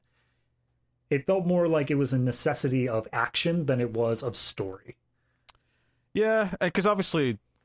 When he left the scene, Mads Mikkelsen got his hands on this uh, half of the dial of Destiny. Uh, but of course, that's when the subject of where to go next comes up, and that's you know, Yep. it's like, oh, she knows about where there might be, like the the the the, the, the MacGuffin that leads to the other half. The knife, the dagger. It's not a knife or a dagger, but it's, It's the not. exact same thing as Yeah, so it's it's, Rise of Skywalker. it's just a tablet basically with like Yeah. uh, scribbles on it, uh, with a code on it, it. they call it the Graphicos, which There apparently the whole. So I guess let me just give the basic of this real quick. So way back in the day, old ancient Greece. Oh, is this history uh, time with uh, David? No, no, I'm just saying in the p- part of the movie Oh, how it okay. works. So there was Archimedes. He made a dial to like track the planets or whatever, but he decided because of some mystery thing that we'll get to, he decided it was too dangerous and he broke it in half. The Romans wanted it, and so he hid it from the Romans and he made a national treasure style riddle on a tablet to say, okay, the one half of it you already found, whatever. The other half of it is hidden in this totally riddle, like you got to break all these codes and ciphers and stuff like that, and it will reveal the resting place of the second half. This tablet is the thing that they had decided, well, my dad knew where this tablet was because he's such a smart guy, so we're going to go rent a boat and dive down to the bottom of the sea to go get it. Yeah. Well, it's not renting a boat technically because Indy knows it. Because at this point, Helena wants to just sort of like leave him out of it, and he's mm-hmm. at this point for whatever reason, Indy's adamant he wants to be involved, and he's saying, hey, I know a guy in Spain or wherever it is uh, Mm. that'll, that's got a boat and it'll take us. Turns out to be Antonio Banderas. Um, yes. uh, but he'll take us out there, and so like yeah, they become this unit where the kids with them now, and they're Mm. going out to find us, and yeah, they have the heart to heart on the way where he opens up a little bit about how oh the marriage broke down because they're talking about the dial of destiny at this point. They're being more open about how it can predict fissures in time, and she she raises the question like if you could go back and change something, what would you change? And he says you know, I'd stop my son from enlisting, and mm-hmm. uh, because that not, not only did it kill him, but it also that death led to you know the the marriage like breaking down. Um, Yeah. that you know, Marion was unconsolable, and he was detached and didn't know how to like console her. You know, like it was- I mm-hmm. was like, okay, okay, you give me some some solid things here about like the status quo of like your emotional state, all that stuff. Yep. Um, that's all fine. I want to come back to that at the end because I, I I can't really analyze it- this until we get to the end. That's the thing. This entire plot regarding like his marriage and Yeah. how he feels in general about the world is entirely ride or die on the last scene of this movie. Th- th- There's there's some good ideas and things we'll talk about right at the very very end, but Yep. for now we uh we're going diving. Mm-hmm. um, They establish that okay, it's deep enough that you do kind of have to worry about the bends, but if we use this guy's patented method of go down for three minutes and come right up, the bends just will forget to go after you. And so they go down into this ship because it is a sunken Roman ship that they've reasoned out has the other half of it. no, no, no, no, And- no, no. It has the MacGuffin that right, right, sorry, the it has the it. Yes, it has the thing that will lead to the other half of it. But the part that gets me the most in this entire sequence is that when they go down, Antonio Banderas specifically turns around and says, "Oh, by the way, there are eels down there." And then Teddy chimes in with, "Eels, huh? They sure do look a lot like snakes." And then Indiana Jones' face is like, "Why? What's wrong with you?" Well, kid? no, Indiana Jones immediately just goes, "No, they don't." Which Yeah. which did get a big laugh in my theater. Like a lot of the old people who were there, a lot of people who were a similar age to Harrison Ford started laughing at that line. Uh, I mean, I for me, I appreciate the line. I understand what they were going for, but in the terms of nostalgia sequel, when I view it through that more cynical lens, it's like you guys couldn't fit in a snake scene, so you're actively putting this in to replace the snake scene and then justifying why it is still technically a snake scene. Yeah, I mean, ultimately, all you really want is Indy reacting to the possibility of a snake, right? That's Yeah. fundamentally it. Was to kind of get just by him suggesting they're kind of like they're, they're water snakes, effectively. I think I think when we were talking about Temple of Doom, there were like eels being served at dinner, and we questioned whether or not Indy Mm. would have freaked out over the eels. Turns out, yes. Yep, yep, that, that's fair. Uh, so they go down, and sure enough, when they come back up, uh, or on, even on the way back up, they see there's another boat. So when they come back up, sure enough, the bad guys are there. Uh, Mhm. which, which is one of the running things in this movie as well, is the bad guys do keep just, popping up wherever the good guys have went, and sometimes it's really like because at the end of this boat sequence, when they've ran off with the tablet and they figure things Bro. out, like yeah. It turns out because it looked like Helena was for money telling every, like, everything Mads Mikkelsen wanted to know. She was giving him all the clues and all that, and it turned Mhm. out she did, but she kind of interpreted them incorrectly to lead them in the wrong direction. And Mads Mikkelsen, being left stranded on their old boat, looks in the binoculars and says, "They're heading east, not west." And somehow they end up in the exact location very Yeah. quickly. The- the- like, that was the. I was they. You saying that they keep on showing up somehow? I feel like they justified it pretty well throughout the movie of explaining like Hmm. here's how they managed to come to the same location. This is the first time where I'm like, they must have added this in post because there's no way that this makes any damn sense. it just kind of like okay so they're going in the other direction but there's still a lot of places in that side of the planet you know there's a Believe lot it or not, you go far enough that way, you end up on that way. Like it's a whole thing.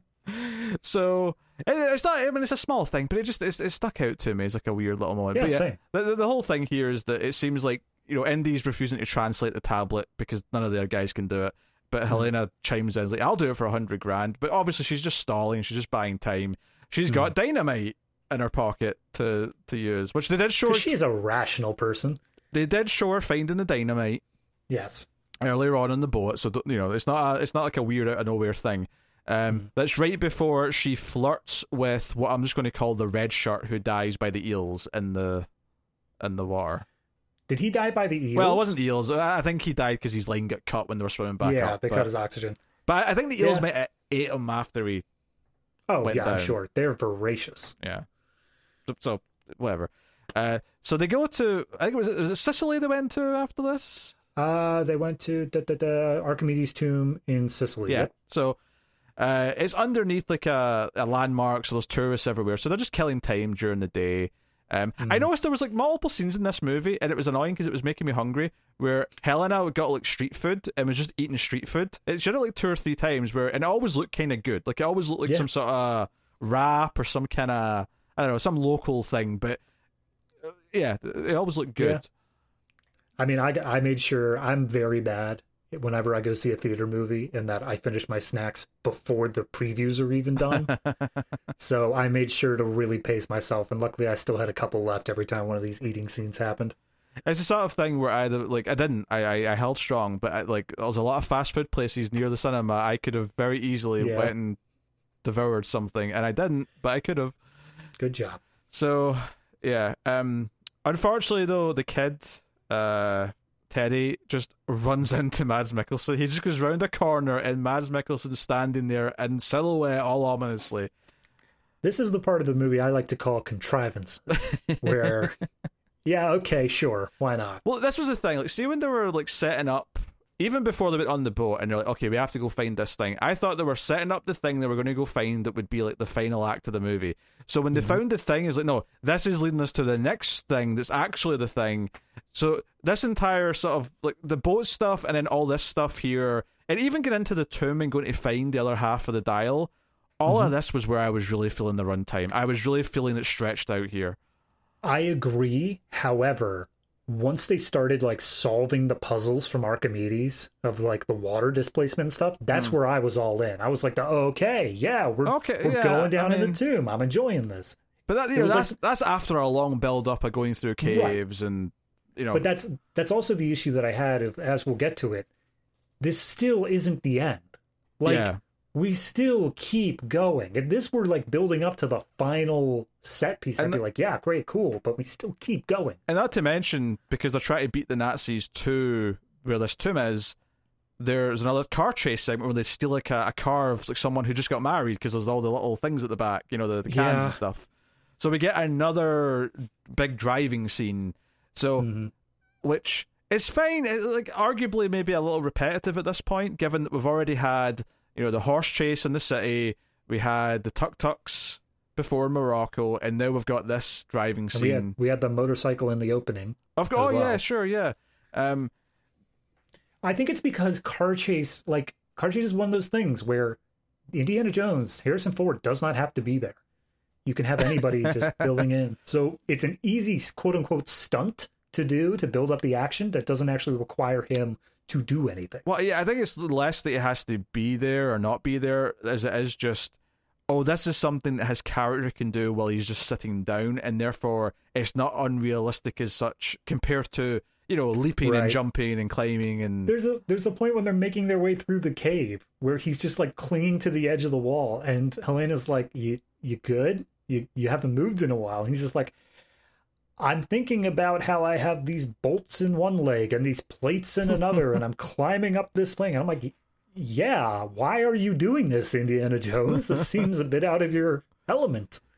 Yeah, yeah. So they get to the dial, right? It's obviously it's in the skeleton of the, the dude, and Yes. they, they get a dial. But there's a couple of things they notice. Now, I want to point out, I want to return to something that's been coming up recently. Is we were saying early on, they said fissures in time. This is what this Mm-hmm. thing predicts. And then, you know, what would you do if you could go back and change something? So, because I'd heard it makes big swings in the last 20 minutes, like, immediately I was thinking, okay, we're going to time travel. The question is, is where are we time traveling to? And I had a few different ideas. Obviously, this scene does imply some like. So this scene, like the skeleton's wearing a watch, which shouldn't exist in the mm-hmm. time period this guy comes from, and also the the carvings on the side of the crypt have propellers in them, which also Yeah. shouldn't exist in this time period. which definitely implies that some time traveling uh, goes on and he sees some things or even gets some things that he shouldn't have had, which is fine. But there was a period where I wasn't necessarily thinking they were going to do the obvious thing of just neatly tying those things, which it ultimately does, where literally they go back far enough to beat this guy, he gets a watch, and he sees a plane, so he has the propellers, right? Lord. Right, whatever. But there was a Uh-huh. moment where Mads Mikkelsen's got all the bits together and they're going on the plane and he's doing all the thing, and then Indiana Jones points out at the last second as they're flying towards this fissure, which is the eye of a storm, and Indiana Jones just starts yelling, Continental drift! Continental drift! He wouldn't And everyone's like, oh, oh, geez, he's having an episode. these numbers are off. These numbers are off. This because so yeah. I mean, we're here now. Mads Mikkelsen's plan is to use Yeah. the Dial of Destiny to go back to 1939 and take kill Hitler and take over as the leader of Nazi Germany because he thinks he will succeed and he won't lose the war and partly because he has like you know advanced knowledge of better like you know explosives nuclear bombs things like that that he didn't have at the time. Even time just the strategies, like he Yeah. knows like what D Day would be. He's he's easily able to do that. I think he specifically says though that he's going to upgrade their missiles because, like, yeah, he knows a lot of you know more missile tech from the future. Mm-hmm. Yeah. So Okay, right, so, so- bef- before, No, no, fine. Go Right. ahead. so that's his plan. He wants to go back in time to that specific time period, and when Indy starts yelling "Continental Drift," your numbers are off. Wherever we are going, it's not 1939. There was a part of me, and I'm not saying I wanted this. I'm not saying this would have been a good choice. But part of me genuinely thought that when they went through this time vortex, or whatever you want to call it, this naturally occurring thing, by the way, this is not something the dial creates. It just knows No. to send us to where these things happen. Mhm. I genuinely thought they might pop out in present day.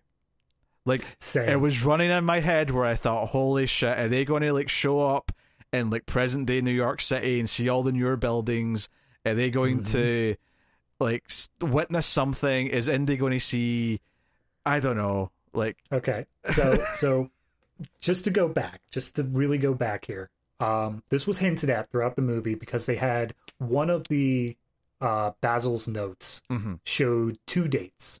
One of which was like August whatever 1969, which was a couple days away, and the other was August whatever 1939. yeah, And so, with that hint throughout the thing, we're like, okay, they're talking about time fissures. These two dates are right next to each other. One would lead us to assume that we're going to fold up a piece of paper and stick a pencil through it and say, this is how this is going to work. But I, same as you, the moment that he started yelling about continental drift, immediately my mind was, okay, he wouldn't be saying it, just in terms of plot, he wouldn't be saying it if it wasn't about to affect them. yes, So either they're going. I had three options in mind. Way, way back to the past, because obviously we had Archimedes in his tomb wearing a watch at Wh- that which point, turns out to be exactly what happens. Yes, which does that seemed the most obvious to me.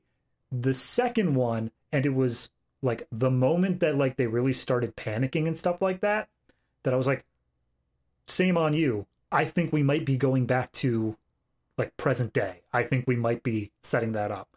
And immediately my mind races with those options. But then the third option I had was okay, well, they keep on saying that like it's just a few degrees off. It's just a tiny bit off. Hmm.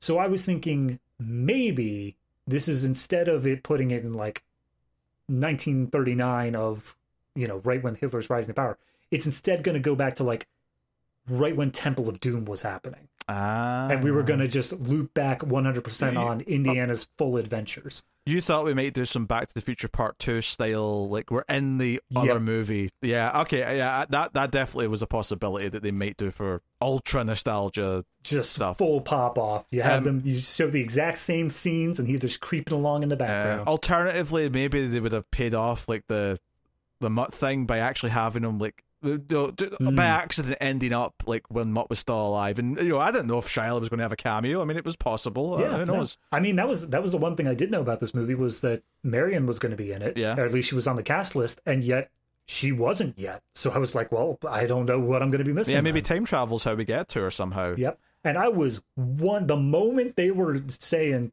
like the first off, the moment they brought up time fissures, I was already just shouting in my head like time loop, time loop, time loop. Like make it come full circle. Make this the beginning of Yeah. Temple of Doom, so that it's just a whole thing. An Ouroboros. I will say that the clues on the crypt of like someone has gone to the past, like I, I was a little disappointed where it just became like because these are the, the tried and true tropes of any time travel movie is you put in a seed like that and then later on you pay off how he gets these things, but it's so just like straightforward with this one. There's the like he literally has a watch uh, like a, a Mhm. present day watch, and he has, you know, obviously these propellers are on the thing.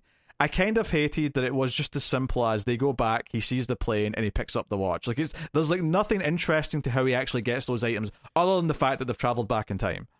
Okay, so one thing that I want to bring up here, and we'll bring it up more as we discuss how this scene plays out. Yeah. But they bring up this idea almost immediately as soon as they land, because once they come out, they are in the middle of like a siege. They're in the middle of that battle. Yeah, the that Romans and Indiana stuff, Jones yeah. talked about the uh, siege of Syracuse. So the Nazis, having their plane be fired upon by these catapults, start shooting people. And they bring up this concept of we're messing with the past. Mm. Like, is this back to the future rules? Are we going to go to the Biff Tannen future now? Like, is this going to be an issue? I mean, I didn't think I, I didn't really think that really just because we're so late into this movie that there's no way we have time to resolve Right. stuff like Same. that. But And yeah. but that, I was thinking like, is are we are we going to do a thing where we're going to come out of this and it's going to be a slightly different future, aka maybe one where Mutt survives, yeah, yeah, yeah. maybe just tiny little changes to make his life better. But then this movie goes full tilt in that somehow they could mess with the past, or at least they think they would be messing with the past if they like did more things there. But also, Archimedes still had the watch and the propellers, which means that this past already happened and we're in like a stable time loop. Yeah, yeah. So- but basically, it's saying that Indy and Co were always going to travel back and do this. Right. Right. This was always part of the timeline. Yeah.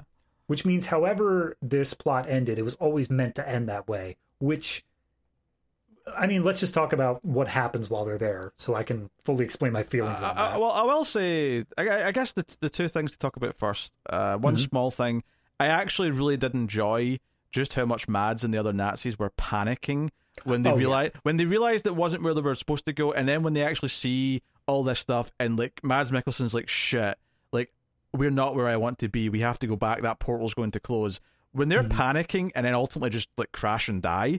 In fact, one of them even gets one of the big spears like just like through them. You know, yeah, uh, it's gruesome as hell. yeah.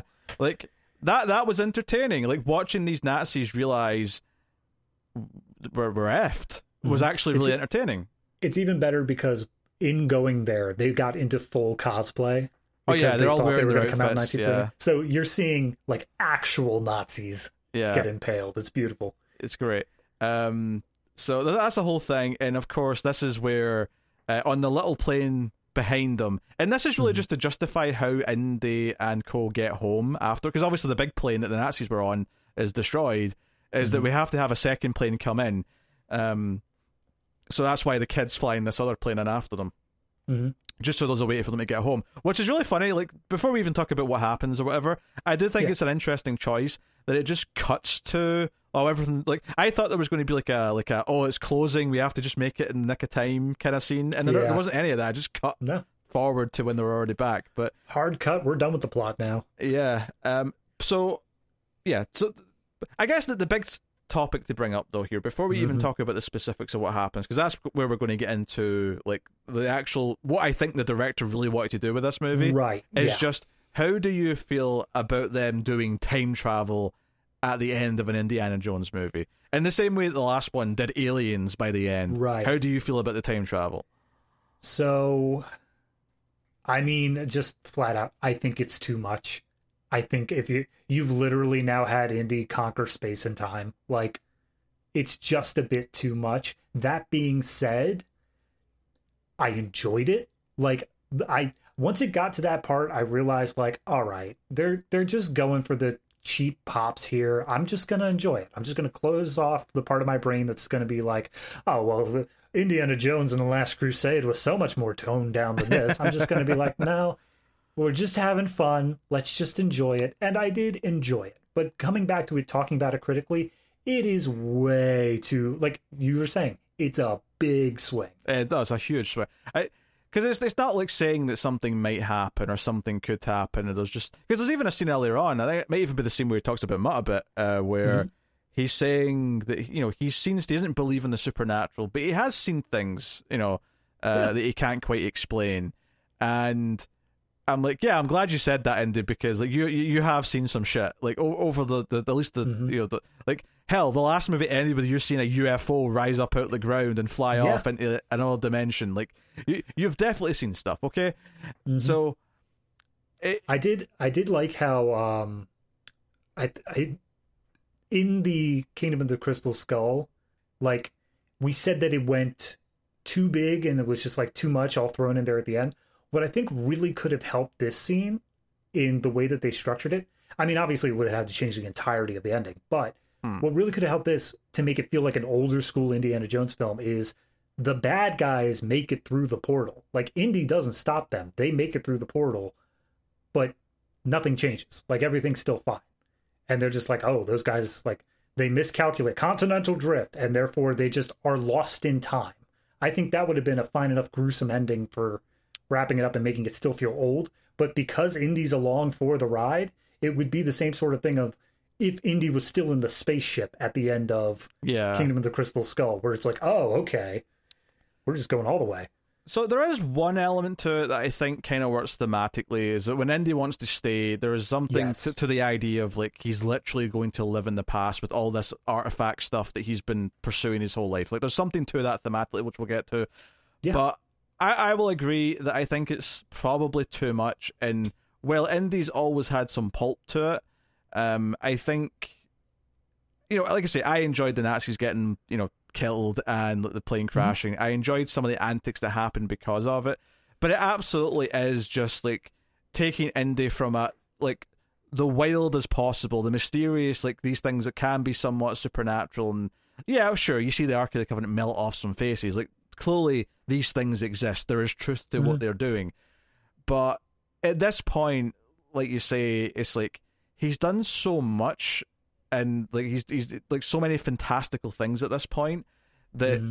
it just it is like okay you've you've done time travel and not only that when it's all over and you're back home again afterwards you're not sitting in shock that you've traveled through time and came back again it, it feels like ah it was another day at the Indiana Jones office you know yeah. it's just it, it's it, it just doesn't See, feel big enough, or it feels too see, big, but then not big enough when they react to it.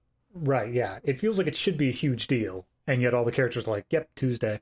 Yeah. Um, for me, though, I think my biggest problem, and I think the clear dividing line of what is too much and not enough, is when they broke that link of they started with mysticism. They started with things linked to religion and belief and spiritualism. And then they moved over to sci fi they moved over to oh no like mathematics and physics will help us explain this. And i think once you try to put these explanations on it once you make it where there is a clock that can predict that there are fissures in space-time it kind of loses something. I, I think it it benefits it more from when even once indiana jones fully reaches its peak of like he finds the Holy Grail. He finds mm. the Ark of the Covenant.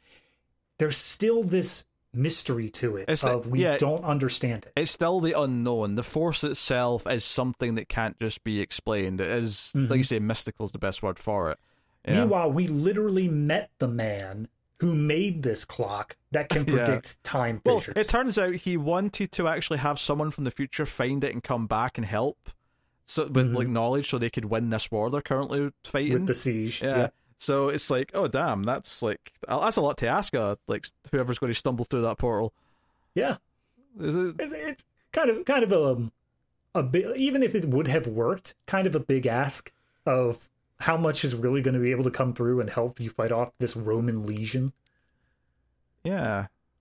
Also, it's lucky on his part though that the miscalculations of Mads Mikkelsen led to exactly where he wanted people to come to.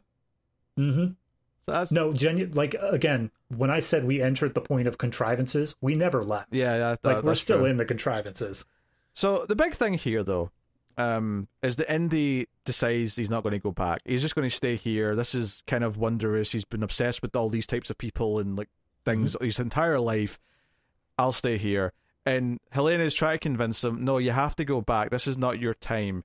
You have to come back to you know the future. And he's like, Yeah. for who? And I was like, is this going to actually do this like ballsy ending to his story where he gets to live in the past with all these things? I thought I wanted him to. Maybe it will. No, here's the thing. I actually like that. I I like how this actually ultimately plays out. Like Yeah. these last few minutes of the film, I actually quite like for the most part, which is she makes the choice for him by punching him and knocking him out, right? And that's when we mm-hmm. cut to him waking up again, and he's got back because he got shot at one point randomly during all the action.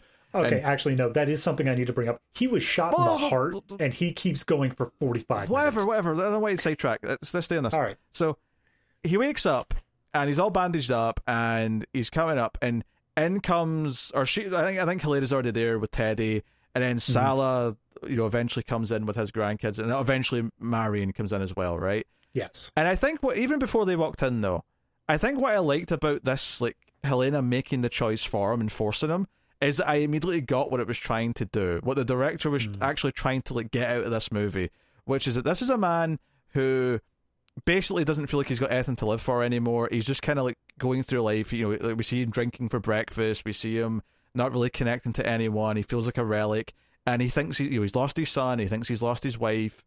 All these things. Mm-hmm. And he's basically this is basically a suicide. Like he he's basically saying, "I want to commit suicide because I have nothing to live for," and it's someone who cares about him who has to like force him to keep living, like out, out of kindness. You know, I mean, obviously she punches him, but Oh, yeah. it's someone close to him who has to step in and say, "No, I'm not letting you self-destruct.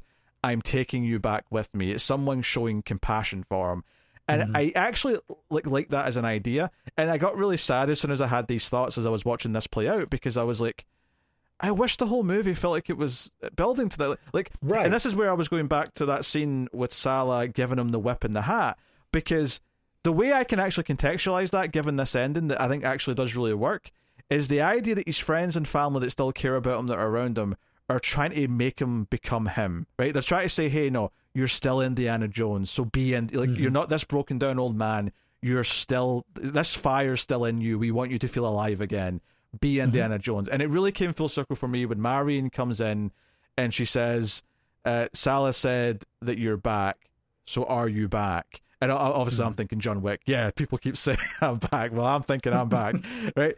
But that that but that's what made it click for me. Is I'm like, this whole movie should have felt like everyone else around him was trying to make him be in that. And it's not because part of me was thinking for a while, and I think I was wrong for thinking this. I was thinking, does this work? Because I don't really feel like there was a point where he decided that he was like feeling the passion again. Uh, but I think it actually works that he doesn't because I think the point is is that he isn't feeling the passion. He never truly believes and like wants to like be himself and live for himself again. And I think that's you know this ending where she's where Marion comes in and it's kind of cold and awkward, and she's like, "Well, so are you actually back?" And I, you know that ties into their marriage, like because the implication we've had so far is that he couldn't console her, and I think the implication from her saying, "So are you back?" is saying the reason why their marriage devolved is is partially because he did lose who he was, like he became this colder version of himself, and he lost to So I think in part when she says that, she's hoping that he's himself again because she does want to be with him. She doesn't want to, you know, just be Yeah. apart. Um, and then it does make, and I'm glad we watched them all in the run up to this because I would not have like got the reference that they make for the sweet Yeah. moment, which is she says, you know, it doesn't hurt here, and then he kisses that spot. It doesn't hurt here either, and then he kisses that spot. That's of Mhm. course a callback to that one intimate scene in Raiders of the Lost Ark uh, on the boat in that movie. Practically a throwaway scene in that movie, but really, really comes back home here. It really, really comes back home here. So this ending was like, do you know what? There's actually a really poignant. And this is even this is the funny thing. It's not even about him being old. Like the old, the themes about him being old and a relic are definitely in there. But this Yeah. particular point, you could do this with any character of any age. Oh It- yeah, It's about a character who has lost the will to live and was ready to give up. And it's the people around him who say, no, we're not letting you do that because we care about you. And then ultimately, right. him realizing, you know what, over the course of that journey, I did find myself again. I'm Indiana, you know, effing Jones. like, you know, and the idea that the, the people around him are trying to like push him into it and saying, no, you can be this again. This is who you are. This is why we love you. Like, and I think if the movie really actually like felt like it was right. focused on that for the entire time, and I and I do genuinely think them going out of their way to have traditional Indiana Jones style action and adventure scenes, it got in the way of what the actual interesting story of the movie was, which was this. Yeah, for sure. I mean, that's that's I agree wholesale. I think that it is the core of the story is a man who is just basically trying to find something to live for. That's the whole point of that one line, and I think that line sings up is he's like, "You need to come back with us," and she he just says, "For who?" He yeah. has nothing there left to live for. This is this is at least his passion, this thing that he cares about, and he wants to stay back there in the past. But it isn't something that's in the future that's waiting for him. He has nothing there anymore. I agree wholesale that that's a really solid theme, but that's kind of the reason why I wanted it to end the other way of him staying in the past is because I don't feel like the movie did that. And I feel like it mm. wanted to. I feel like it had these aspects to it that could have been explored so much deeper with that. But once you get stuck in the I think the biggest problem is that you were saying that he doesn't really feel like he wants to be Indiana Jones. That's what this entire plot revolves around. Meanwhile, I just watched two hours of him being Indiana Jones. I watched him diving underwater. I watched him getting into gunfights and whip fights and chase scenes it didn't feel to me like he didn't want to be there. It felt like like we're told that he didn't want to be there it, after the fact. It's a simple thing, but he should not have put that hat back on until the ending. Like he yeah. he should he should have put the hat on after they had a romantic moment to symbolize wholeheartedly like and that would have justified more why we saw him in full costume in the extended like opening flashback is like mm-hmm. you're like if they had balls they would have never put him in the outfit for the rest of the movie no until and it until, would have worked so much better. Yeah, until he symbolically puts the hat on at the very, very end to say, you know what, I am still Indiana Jones. Like that would have meant I'd something. Even, I'd even be okay with him putting on the hat like as I there's two points. One, when he starts doing all the puzzly bits in Archimedes' tomb. Mm. Not so much there, but it would have worked. The second part is when he is making his speech at the end there, when he's saying like, I want to stay and he puts on the hat then. If that's the first time, that would have been perfect. Yeah, I don't know why he would have it on him though, there, like the whole time, but never, never wear it until that point. Whereas if he's back in his house, uh, it makes sense that it's there because it's just back yeah, home. Um, that's fair. Because the movie actually does end on a shot of him like taking the hat off the clothesline out the window. Mm-hmm. And but the problem is this is the this is like the seventh time in the movie you've done like a hat moment, so yeah, it just kind of felt a bit hollow. Yeah, I, I didn't really like that part of it, but the actual romantic moment and the, the, the, general sentiment that it was going for with them at the end, I actually really liked. I just wish the rest of the movie felt like it was attached more, you know, wholeheartedly to that. What I mean, it would have kind of got against the message of he's back being Indiana Jones, but I think if you're making the message more so not he's back as Indiana Jones and more so that he's just back to the realm of the living, he's back to having being surrounded by people who love him regardless of the exciting adventures he goes on. Yeah, well, because I, I, think I, I think that's another part of this ending is that he not only mm-hmm. sees that Helena's there for him, he sees Sallah and his kids are there as part of his family, and he sees Mary, yeah. and he sees this extended group of people who all care about him. You know, that's mm-hmm. part of it. But I think a more powerful ending may have been instead of him grabbing the hat off the clothesline, blows off the clothesline. Like it's gone. Yeah, I agree. Actually, yeah, that, that would have made more sense. It's like no, he's done like with that part of his life because now he's mm-hmm. happy with all like these people that he's got. He doesn't need. Yeah, you know, yeah, like, he doesn't have to that, go that, on that those worked. Yeah, like, it's, it's slightly different, but it, it, it would have worked as well. Obviously, mm-hmm. the thematic thing as well that he's literally going to live in the past, and often people who are, can't move on from something, you would say they're living mm-hmm. in the past. You know, there's a bit of a cute thing there. Yeah, I mean, I think the biggest problem for me, and maybe this is just my stupid ass brain and how I'm reading this.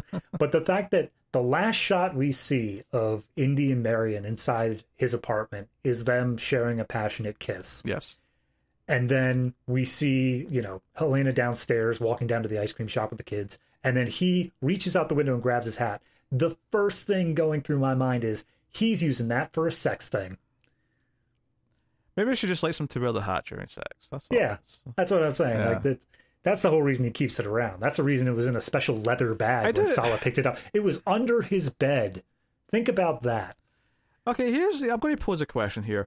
What if they did a lot of these beats not at the very end, right? But what if this mm-hmm. scene, again, you've got a more downbeat plot with less action in it, and it's more this almost drama, effectively, of this grumpy mm. old man. What if you did this moment though, where he's having to make the choice to actually get involved in being Indiana Jones, and you have this scene with Marion, you have this "Am I back?" moment.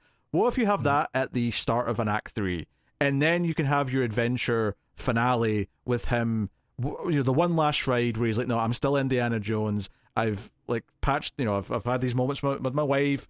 I've I realized that people care about me, and I, I and maybe it's them that are in danger. Maybe he's like, I need to be Indiana Jones to save the people I care about, and that's why I'll put the hat back on one last time. So so easy transition would be Helena does some betrayal, some major Hmm. thing. Maybe she actually gives up the Graphicos to the Nazis, and then he just says, "Screw it, I'm not here to save you anymore," and he goes back home. But then she gets into trouble with the Yeah, Nazis, like that, and he has to make that call. I mean, I don't know. Like you'd have to obviously rewrite. Uh, like there's, Yeah. you'd have to do a lot of things. I'm I'm just posing the idea that instead of doing it right at the very end, although I understand doing it there, if you do it like it's almost maybe more like a typical structure to do it at that point. Like you know, the lowest moment is, and then the uplifting moments when he realizes, no, I I am still that person. My fire's back. I'm going to go fight the bad guy. Like I, I guess it depends on what kind of ending you're looking for because with the ending we were given it was pretty downbeat and sour of you know this guy's given up on life right up until the very last What- like couple lines Which, by the way, my favorite part of the movie is these downbeat moments, like as he's like Yeah. sort of like contemplating this stuff, and that's that's also one of the reasons that I kind of wanted it to end with him in the past is that I kind of wanted there to be those scenes of people memorializing him in the present and you see him just somewhat not not entirely fulfilled but just still happy with the way things turned out the problem I have with that though is that the best scenes in the movie are are all the scenes in the apartment, pretty much Yeah. after he wakes up. Like th- those moments where he sees the people who care about him, realizing it, and then seeing Marion and patching up with her. It's Mm-hmm. the best part of the movie, and it's wild that the best part of this new Indiana Jones movie is the scene where two 80 year olds stand in a kitchen and talk to each out. other. But it, but it, it, it really is. It, it genuinely is the best part, Mm-hmm. and I think partly it's because it's like when they're doing the action scenes, it feels that they're constantly working around the age. They're constantly working Yeah. around the limitations they now have that they never used to have. So it feels like at least, at least a little bit disingenuous. Whereas this part of the movie, it gets to be exactly what it wants to be, and it Mm-hmm. never feels that this specific scene. It doesn't have to pull punches. It doesn't have to make up for something it can't do. It's about two old people who have fallen apart because of a tragedy, and he's worked through his pain, and they can reconcile. And James Mangold is good at drama, and that's what this scene is. It's a drama scene, Yeah. and that scene works. I think the, the problem is is that fundamentally, because this is a Hollywood blockbuster that's meant to be a nostalgia throwback to a franchise, hmm. is what gets in the way of every interesting element that otherwise is trying to do and move the character forward and give him a send off that's you know a bit more nuanced than just giving him the big happy ending, which is what Crystal Skull did, and that was a fine idea because it's a fairly light-hearted, pulpy franchise ultimately. Mm-hmm. But this, like, if they'd went full drama with this, and I get that a lot of people would like be like, "Why is it not an action movie?" Like, I totally get that there would be a backlash to that, but it Yeah. would be the ballsy thing to do that might actually make for the more interesting film. It's kind of like this is a really good comparison to make is the newer God of War games or even Uncharted 4, right? I'm going to video games here because and this is the beauty of this is that they didn't have to do this because it's video games and it's all CG anyway, right? It's all graphics, it's all Yeah. in a computer. And even the voice actor Nolan North who plays Nathan Drake, even though he's a bit older than the character, he could still do voice the character probably for a long time before it would Oh, sound yeah. weird. So but they made a, a conscious choice where after that original trilogy of games on the PS3, they did one more game, the fourth one on the PS4. But they chose to do this thing where now he's a father, and now he's hmm. he's got kids. He's a, he's got a married man with kids, and we're going to tell this story of like he he's pulled into one last thing, but it's kind of like he wants to because he kind of misses the adventure, and it raises Yeah. conflict. But by the end of the story, it's exploring all these mature ideas about like you know, giving up like who you were when you were younger because now you're in a different life and you're in this married life with with you know, and it. It, it, I actually think it's my favorite of the four games as far as story goes because it felt like no, we actually want to talk about someone who adventure. You know, this is a great comparison because he's very Indiana Jones like in terms of you know, he's, he's Mhm. treasure hunting, he's doing action scenes. You know, he he when you play those games, you must murder like a thousand people by the time you get to that fourth game. But it's kind of dealing with like, okay, this guy had this really specific lifestyle, and now he's someone different. How is he matured? And it actually tells. And I think when the movie wants to actually focus on how is Indiana Jones as a character changed, and what can we tell f- from him about him dealing with the fact that he's changed and that he's older and that he's went through these other things, it actually pokes on some interesting nuanced things. Mhm. But a lot of the movies just know we have to have him in the hat in a, a, a car chase or whatever. Yeah, I do. I, I want to bring this up. Obviously, we've already speculated on it, but I do want to bring Mhm. this up that according to IMDb trivia, which obviously is fallible, I'm not taking it as It's not full, yeah, it's not foolproof for sure. According to the trivia, it says that John Williams stated in an interview, interview that a quote new ending had to be shot, and he therefore needed to compose a new score for it. Oh, interesting. So at some point, there may have been. I mean, it's at least a different enough scene where an entirely different score had to be made. So Uh, yeah, but I wonder because I think the obvious thing you're about to suggest was it a different choice made about him coming back or not. I think I actually think that's too. too much. Yeah, I, I- if, anything, I would suggest maybe maybe they didn't get uh, Karen Allen originally. Maybe they didn't have Marion, Mm. and they rewrote the scene to include her, and that's like what the big you know that changes Yeah. the scope of it a bit. Yeah, that's Um, possible. You know, but I mean, it, I mean, maybe it was just the opposite choice, but I, I don't know. I don't know. I mean, for me personally, I think that, and, and I don't want to sound cynical, but it is a cynical idea, is that I think that Disney, they know they're not going to get another Indiana Jones out of Harrison Ford, but I don't think they want to put a capper on the series as a whole. They don't want there to be a satisfying ending because if there is, no one will come back for whatever the next thing is. And I think that being able to, and when I say satisfying ending, I'm not saying in terms of like, you know, this wasn't a satisfying finish That- film. does I'm feel- saying more so. Uh, I'm saying more so in the fact that Indiana Jones is stuck in the past and he's dead. Like, there's no possible way we're ever going to see Harrison Ford again.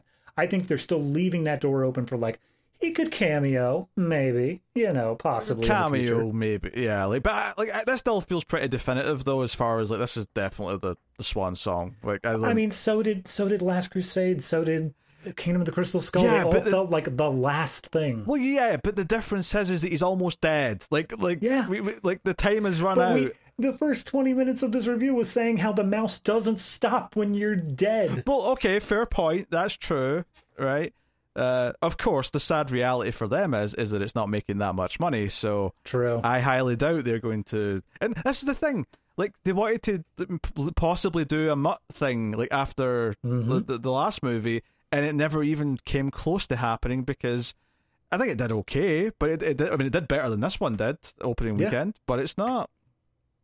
And that's the thing, like you know, like Indiana Jones itself is a throwback to the serials of the 30s and 40s Mhm. and that was a movie that came out in the 80s. The entire original trilogy came out over the span of the 80s.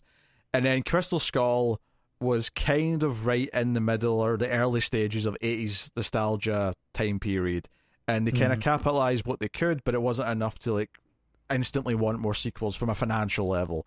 Right. Um, and it, uh, to to an extent, I think 80s nostalgia is kind of ever present because it's still going today, really. But Yeah. I think the I think like the Zoomers, if to use a word that I don't like using, the younger people than us, like I don't think they like. uh, Did they know Indiana Jones really? Like I think there was enough people in 2008 who grew up watching them on TV that there was a, a reasonable audience of like young people. I feel like Mhm. now that like yeah, you know, that, like even us who grew up watching them on TV and saw the first one we saw in theaters was Crystal Skull. You know, we're all in our thirties now, pretty much. Yeah. See, that's what I'm thinking is that it's not so much that they know Indiana Jones as it was to begin with. They just have a nostalgia for the thing they grew up with, which in this case was Kingdom of the Crystal Skull. It was more like that was 15 years ago. Anybody who was eight years old when they True. watched that at their impressionable age, they had disposable income. They are able to now see this But I- movie. I, think that's why it's done less, is because I don't think a lot of people have that much nostalgia for Crystal Skull because it's not as I good. don't think that many people have that much disposable income, technically. But yeah, that's also true.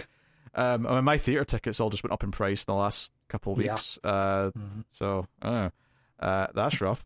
But um, yeah, I, I it, it, it's a weird thing to think about that, but uh, certainly we're we're at I- this weird stage where now like '90s stuff is more than if, if anything, we're almost past that into the early 2000s at this point. Yeah, and that's what I'm wondering. Like, so I guess from the thing is that it took 15 years between Kingdom of the Crystal Skull to get out this movie. Yeah.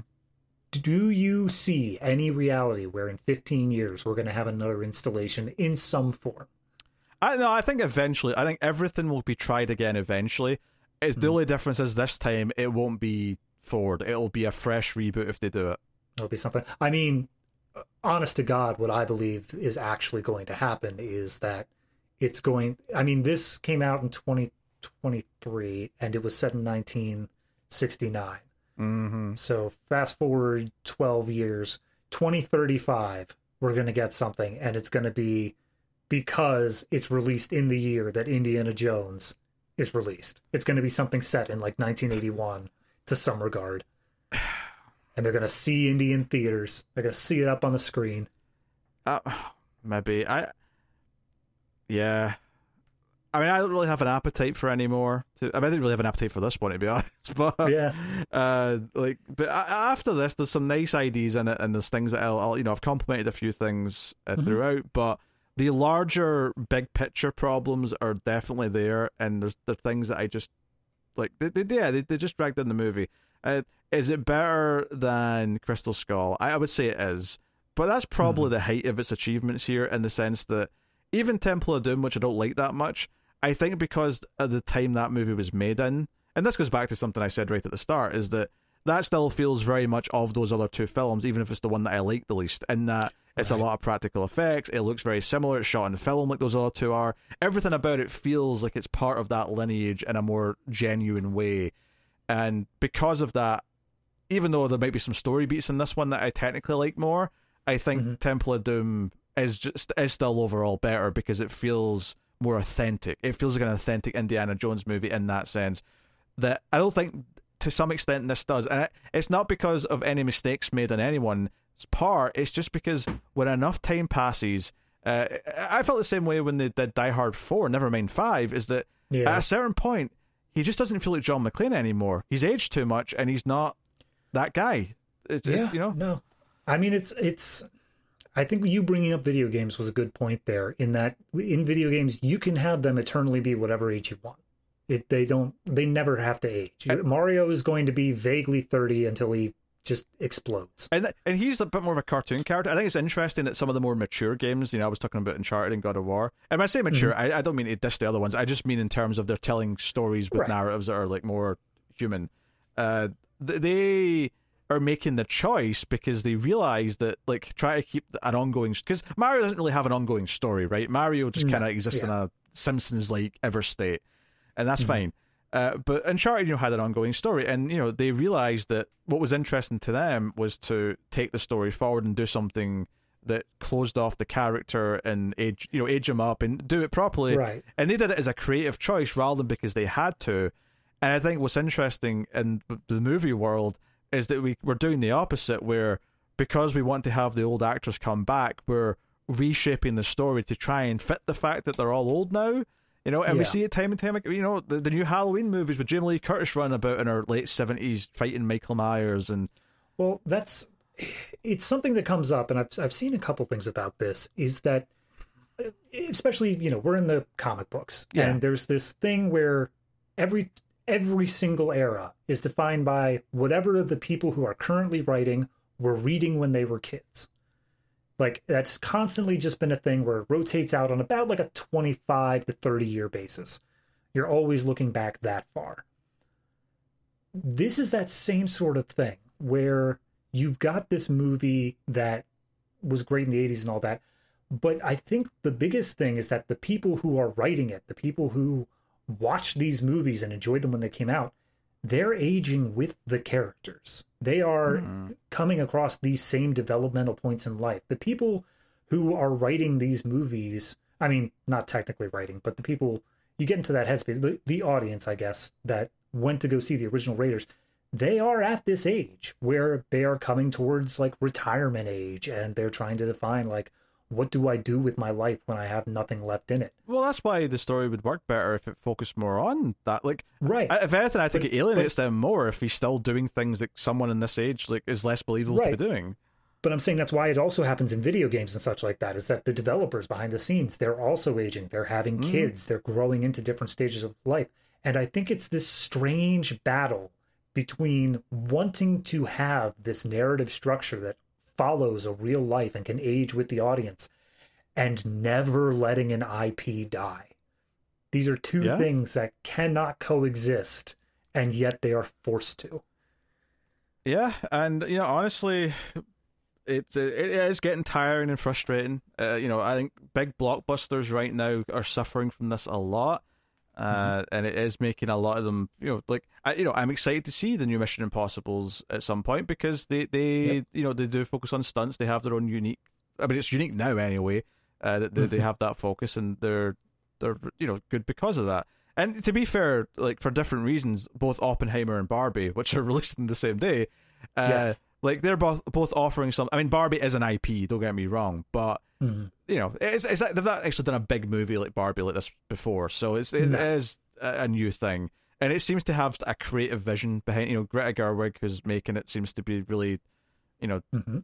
So I, you know, it's it's. I mean, I agree, but I can already see the projection of this movie does great. They oh, make oh, yeah. Barbie two, same cast. Barbie two kind of doesn't do as well, so then it goes into straight to streaming videos, and eventually we get CGI every third month of Barbie and the blank.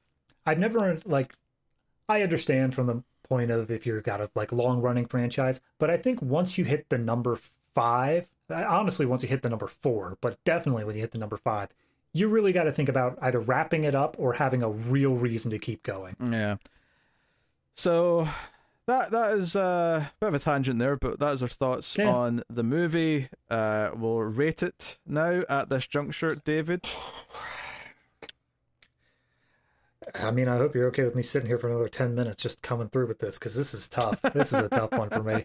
Because, like you said, like we said this whole time, there are so many aspects of this that worked, but it's it's the fact that they weren't peppered in throughout the whole movie. It felt like there were large swaths of this movie that were kind of just forgettable, all things yeah. considered, kind of just not what I wanted to see but the parts that I did enjoy, I really enjoyed. I did like I was I was sitting front row. I could see nothing except Indiana Jones and I loved it.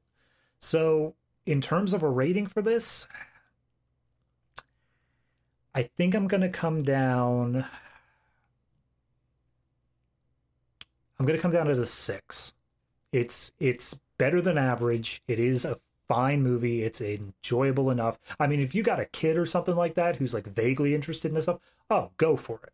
There's no better way to waste two and a half hours. I guarantee you that kid will be quiet the whole damn time. But in terms of people who have grown up with Indy, who have really wanted to get back to that golden age, this ain't it. It may be taking the big swings of nostalgia, but it is kind of just nostalgia in the end. Yeah. Honestly, I was thinking about it uh, since I watched it and wasn't really sure exactly where I landed number wise. Um, I think it does at least try some things. You know, Mangold tries because he did it very well with with Logan, and interestingly mm-hmm. with Logan, I think the action in that was also the weakest part of that movie. Yeah. Uh, so, but that movie did focus a lot more on the the elements that did work about that, and that's why that that rang truer by the time it finished. Mm. Uh, so I'm obviously going to rate it higher than than Crystal Skull. Um, pro- I, I, think I'm going five point five. I think I'm just 5. just right. nudging slightly over the that that middle mark. But it, it you know it's very mute. It's very tepid because there's there's yeah. just too much in it that I, I don't think uh, I mean, five point five is what I was bouncing around to. Yeah. That's where I was jumping. I, I, think it comes down to is that I, I, did just get bored of the action scenes. They weren't, you know, they weren't anywhere near mm. as good for a start as you know the original movies, right? Because they weren't stunts and stuff. But yeah. on top of that, like there was too many of them, and I just felt nothing from them at a certain point. I was just kind of. Mm. You know, I perked up a little bit with the plane stuff right towards the end because I realized it was about to right. do something crazy. But a lot of the like, like I say, there was like a lot of vehicle chase scenes they got kind of old mm-hmm. after a while. can I just throw in one tiny little nitpick that Sure. we because we jumped so quickly into the time stuff, I just I have a bother with this. The portal, the the space sphincter Yes. that sends them through time, it is a, just a giant wormhole. Like it's it's just a giant portal. You go through and then you end up on the other side. It- It's a portal I- that's apparently always obscured because it's always in the middle of a storm, is what it seemed to Right. be saying. I'll Yes. take that, whatever. My biggest problem is if it is a portal, what does it matter how the continents were drifting? Like, it's still just the portal there. It doesn't matter where in the relation of ground it is. Unless this portal is constantly, like, drifting across the planet and they just happen to find it at this one time. Well, so Yeah, all right, that's all it was. well, I will say this: keep in mind that Earth is moving through space, so Mm, it's maybe a case of you know it's going to a different like portal in the past, you know, because here's your a different angle. Whatever angle you go through the the portal at, it depends on which other portal in the past you'll pop out at. fair enough. I'll, I'll take any explanation. But that's it all just, I've got for you. I don't know. it it was bothering me at the moment where I'm like, you're in a space portal. What does it matter what's underneath you? Anyway, we still have to decide though. Does this movie make the cut? No, No. I mean, all right. How how hard of a hit are you willing to give it though? Do you think it's just full on cut uh, like cut from the collection? Because honestly, I would put it as cutting it close. I don't think so. I I think the baseline we've established. I think this is too much in the middle mediocre for us to say it's like. I think it's kind of weird and that there's things in it to like, but ultimately I would would not recommend it. Like I just wouldn't. Okay. I mean, I'm not going to push that hard against you. I just do want it on the record that I think it's a little bit better than that. But I do agree that it's in that sort of tepid area. Like, I think that, uh, I mean, I gave it a six. I think that's more than able to be kind of cutting it close. But if you say cut from the collection, I can agree that this movie can be skipped. And I think that is the biggest thing is whether or not a person comes in like after the fact and says, "Should I even consider checking it out?" And I think, nah, this That- one, Sadly, I think this is still a case where you say watch the trilogy, and I don't. Yeah. I, I think you, you, you, you, and most people will probably just out of completion watch the rest anyway. But I, I would not recommend. I, I like. I think if it went harder on the things that I liked, and it was more of a consistent part of the movie, and I felt like it built up to those legit, legitimately good ideas and moments Mhm. emotionally, I would I would have been more on board, and I'd have said this would have been like a really interesting, like reflective drama about this character who is in a different place in his life, and it would have almost been like a uh, going back to comic books. You know how like uh, Bendis did that Daredevil End of Days, or or even something like Dark Knight Returns. This would kind of effectively be Indy's Dark Knight Returns, and yeah, you know his like comeback, one last hurrah. But it's got a lot to say about who he is and how he's changed and blah. You know, and I, I just think it's too light and all that stuff for most of the movie. Uh, that Yeah. you know. So that's fair. there you go. That is Indiana Jones and the Dial of Destiny. We did go relatively lengthy on that one. I was trying to stretch this out an extra twenty minutes, get to the full length of the movie. but uh, that is the that is the review.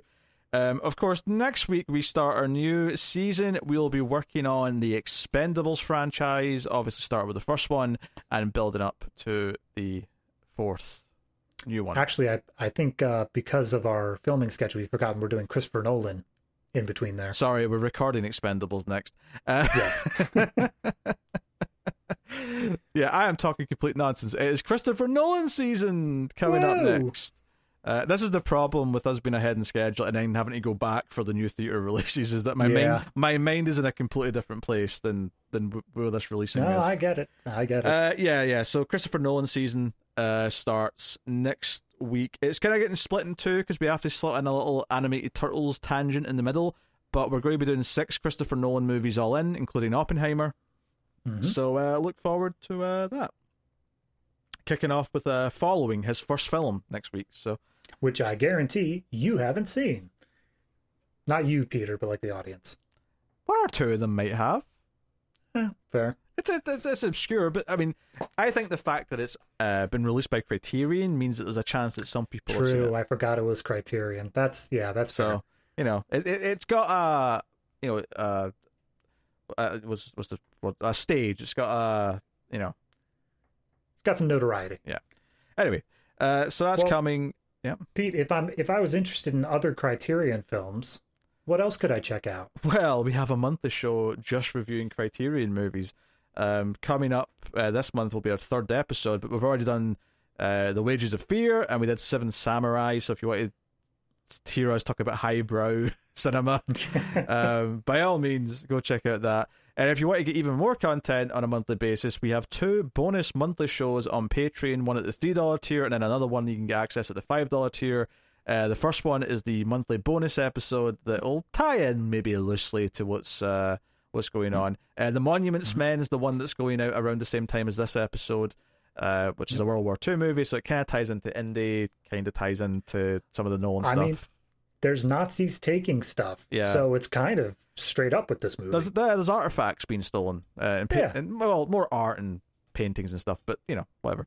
Uh, similar enough. Uh, Hmm. I mean, what are these artifacts if not just art from a long time ago? Can't spell artifact without art. I, I guess you can. No, that's very true. Uh, and then, of course, our monthly show is Collector's Cut Extra Reels, which we do so bad they're hopefully good movies. And we are talking, you know, Miami Connection, we're talking Dangerous Man, we're talking some of the, the famous things. In fact, coming up this month, later this month on Patreon, if you're in the $5 tier up, we are reviewing our first ever Neil Breen movie on Extra Reels. So Oh god. if you want to see us lose our minds a little bit, uh, then yeah. Check out that. But Yep. uh, yeah, there you go. That's all the plugging. Check out the other shows on the on the movie channel. We've got a horror movie podcast that I do with Tim called Screams After Midnight. There's a science fiction podcast that I do with Tara called The Atomic Cinema Experiment. And both of those uh, have been going much longer in this show. Uh, we just had 200 episodes on the Ace. Uh. Screams is Yeah. 500 plus episodes. I was gonna say I went on to uh, Patreon the other day just to see if we had uploaded any of the bonus episodes, and I saw Screams episode five eight four, and I was like, nope, wait, that's too much. I can't even begin to imagine watching that many extra reels at that point. Well, to be Screams isn't monthly for a start. it's not been that Yeah, many months. Uh, I also, I think you're off by about forty episodes. I guess like Am I? it's like four Maybe it was- thirty or oh, sorry, Maybe it was five forty yeah, it's like five thirty or five forty. We're at. All right.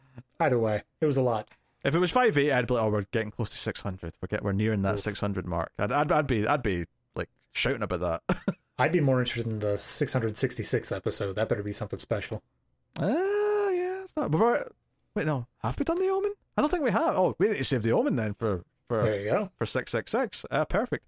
All right. Well, there you go. That has been Collector's Cut. Hopefully, you enjoyed this very long episode. Thank you very much for joining us. We always appreciate it. Keep watching movies. And, you know, that belongs in Gary Busey's bathroom.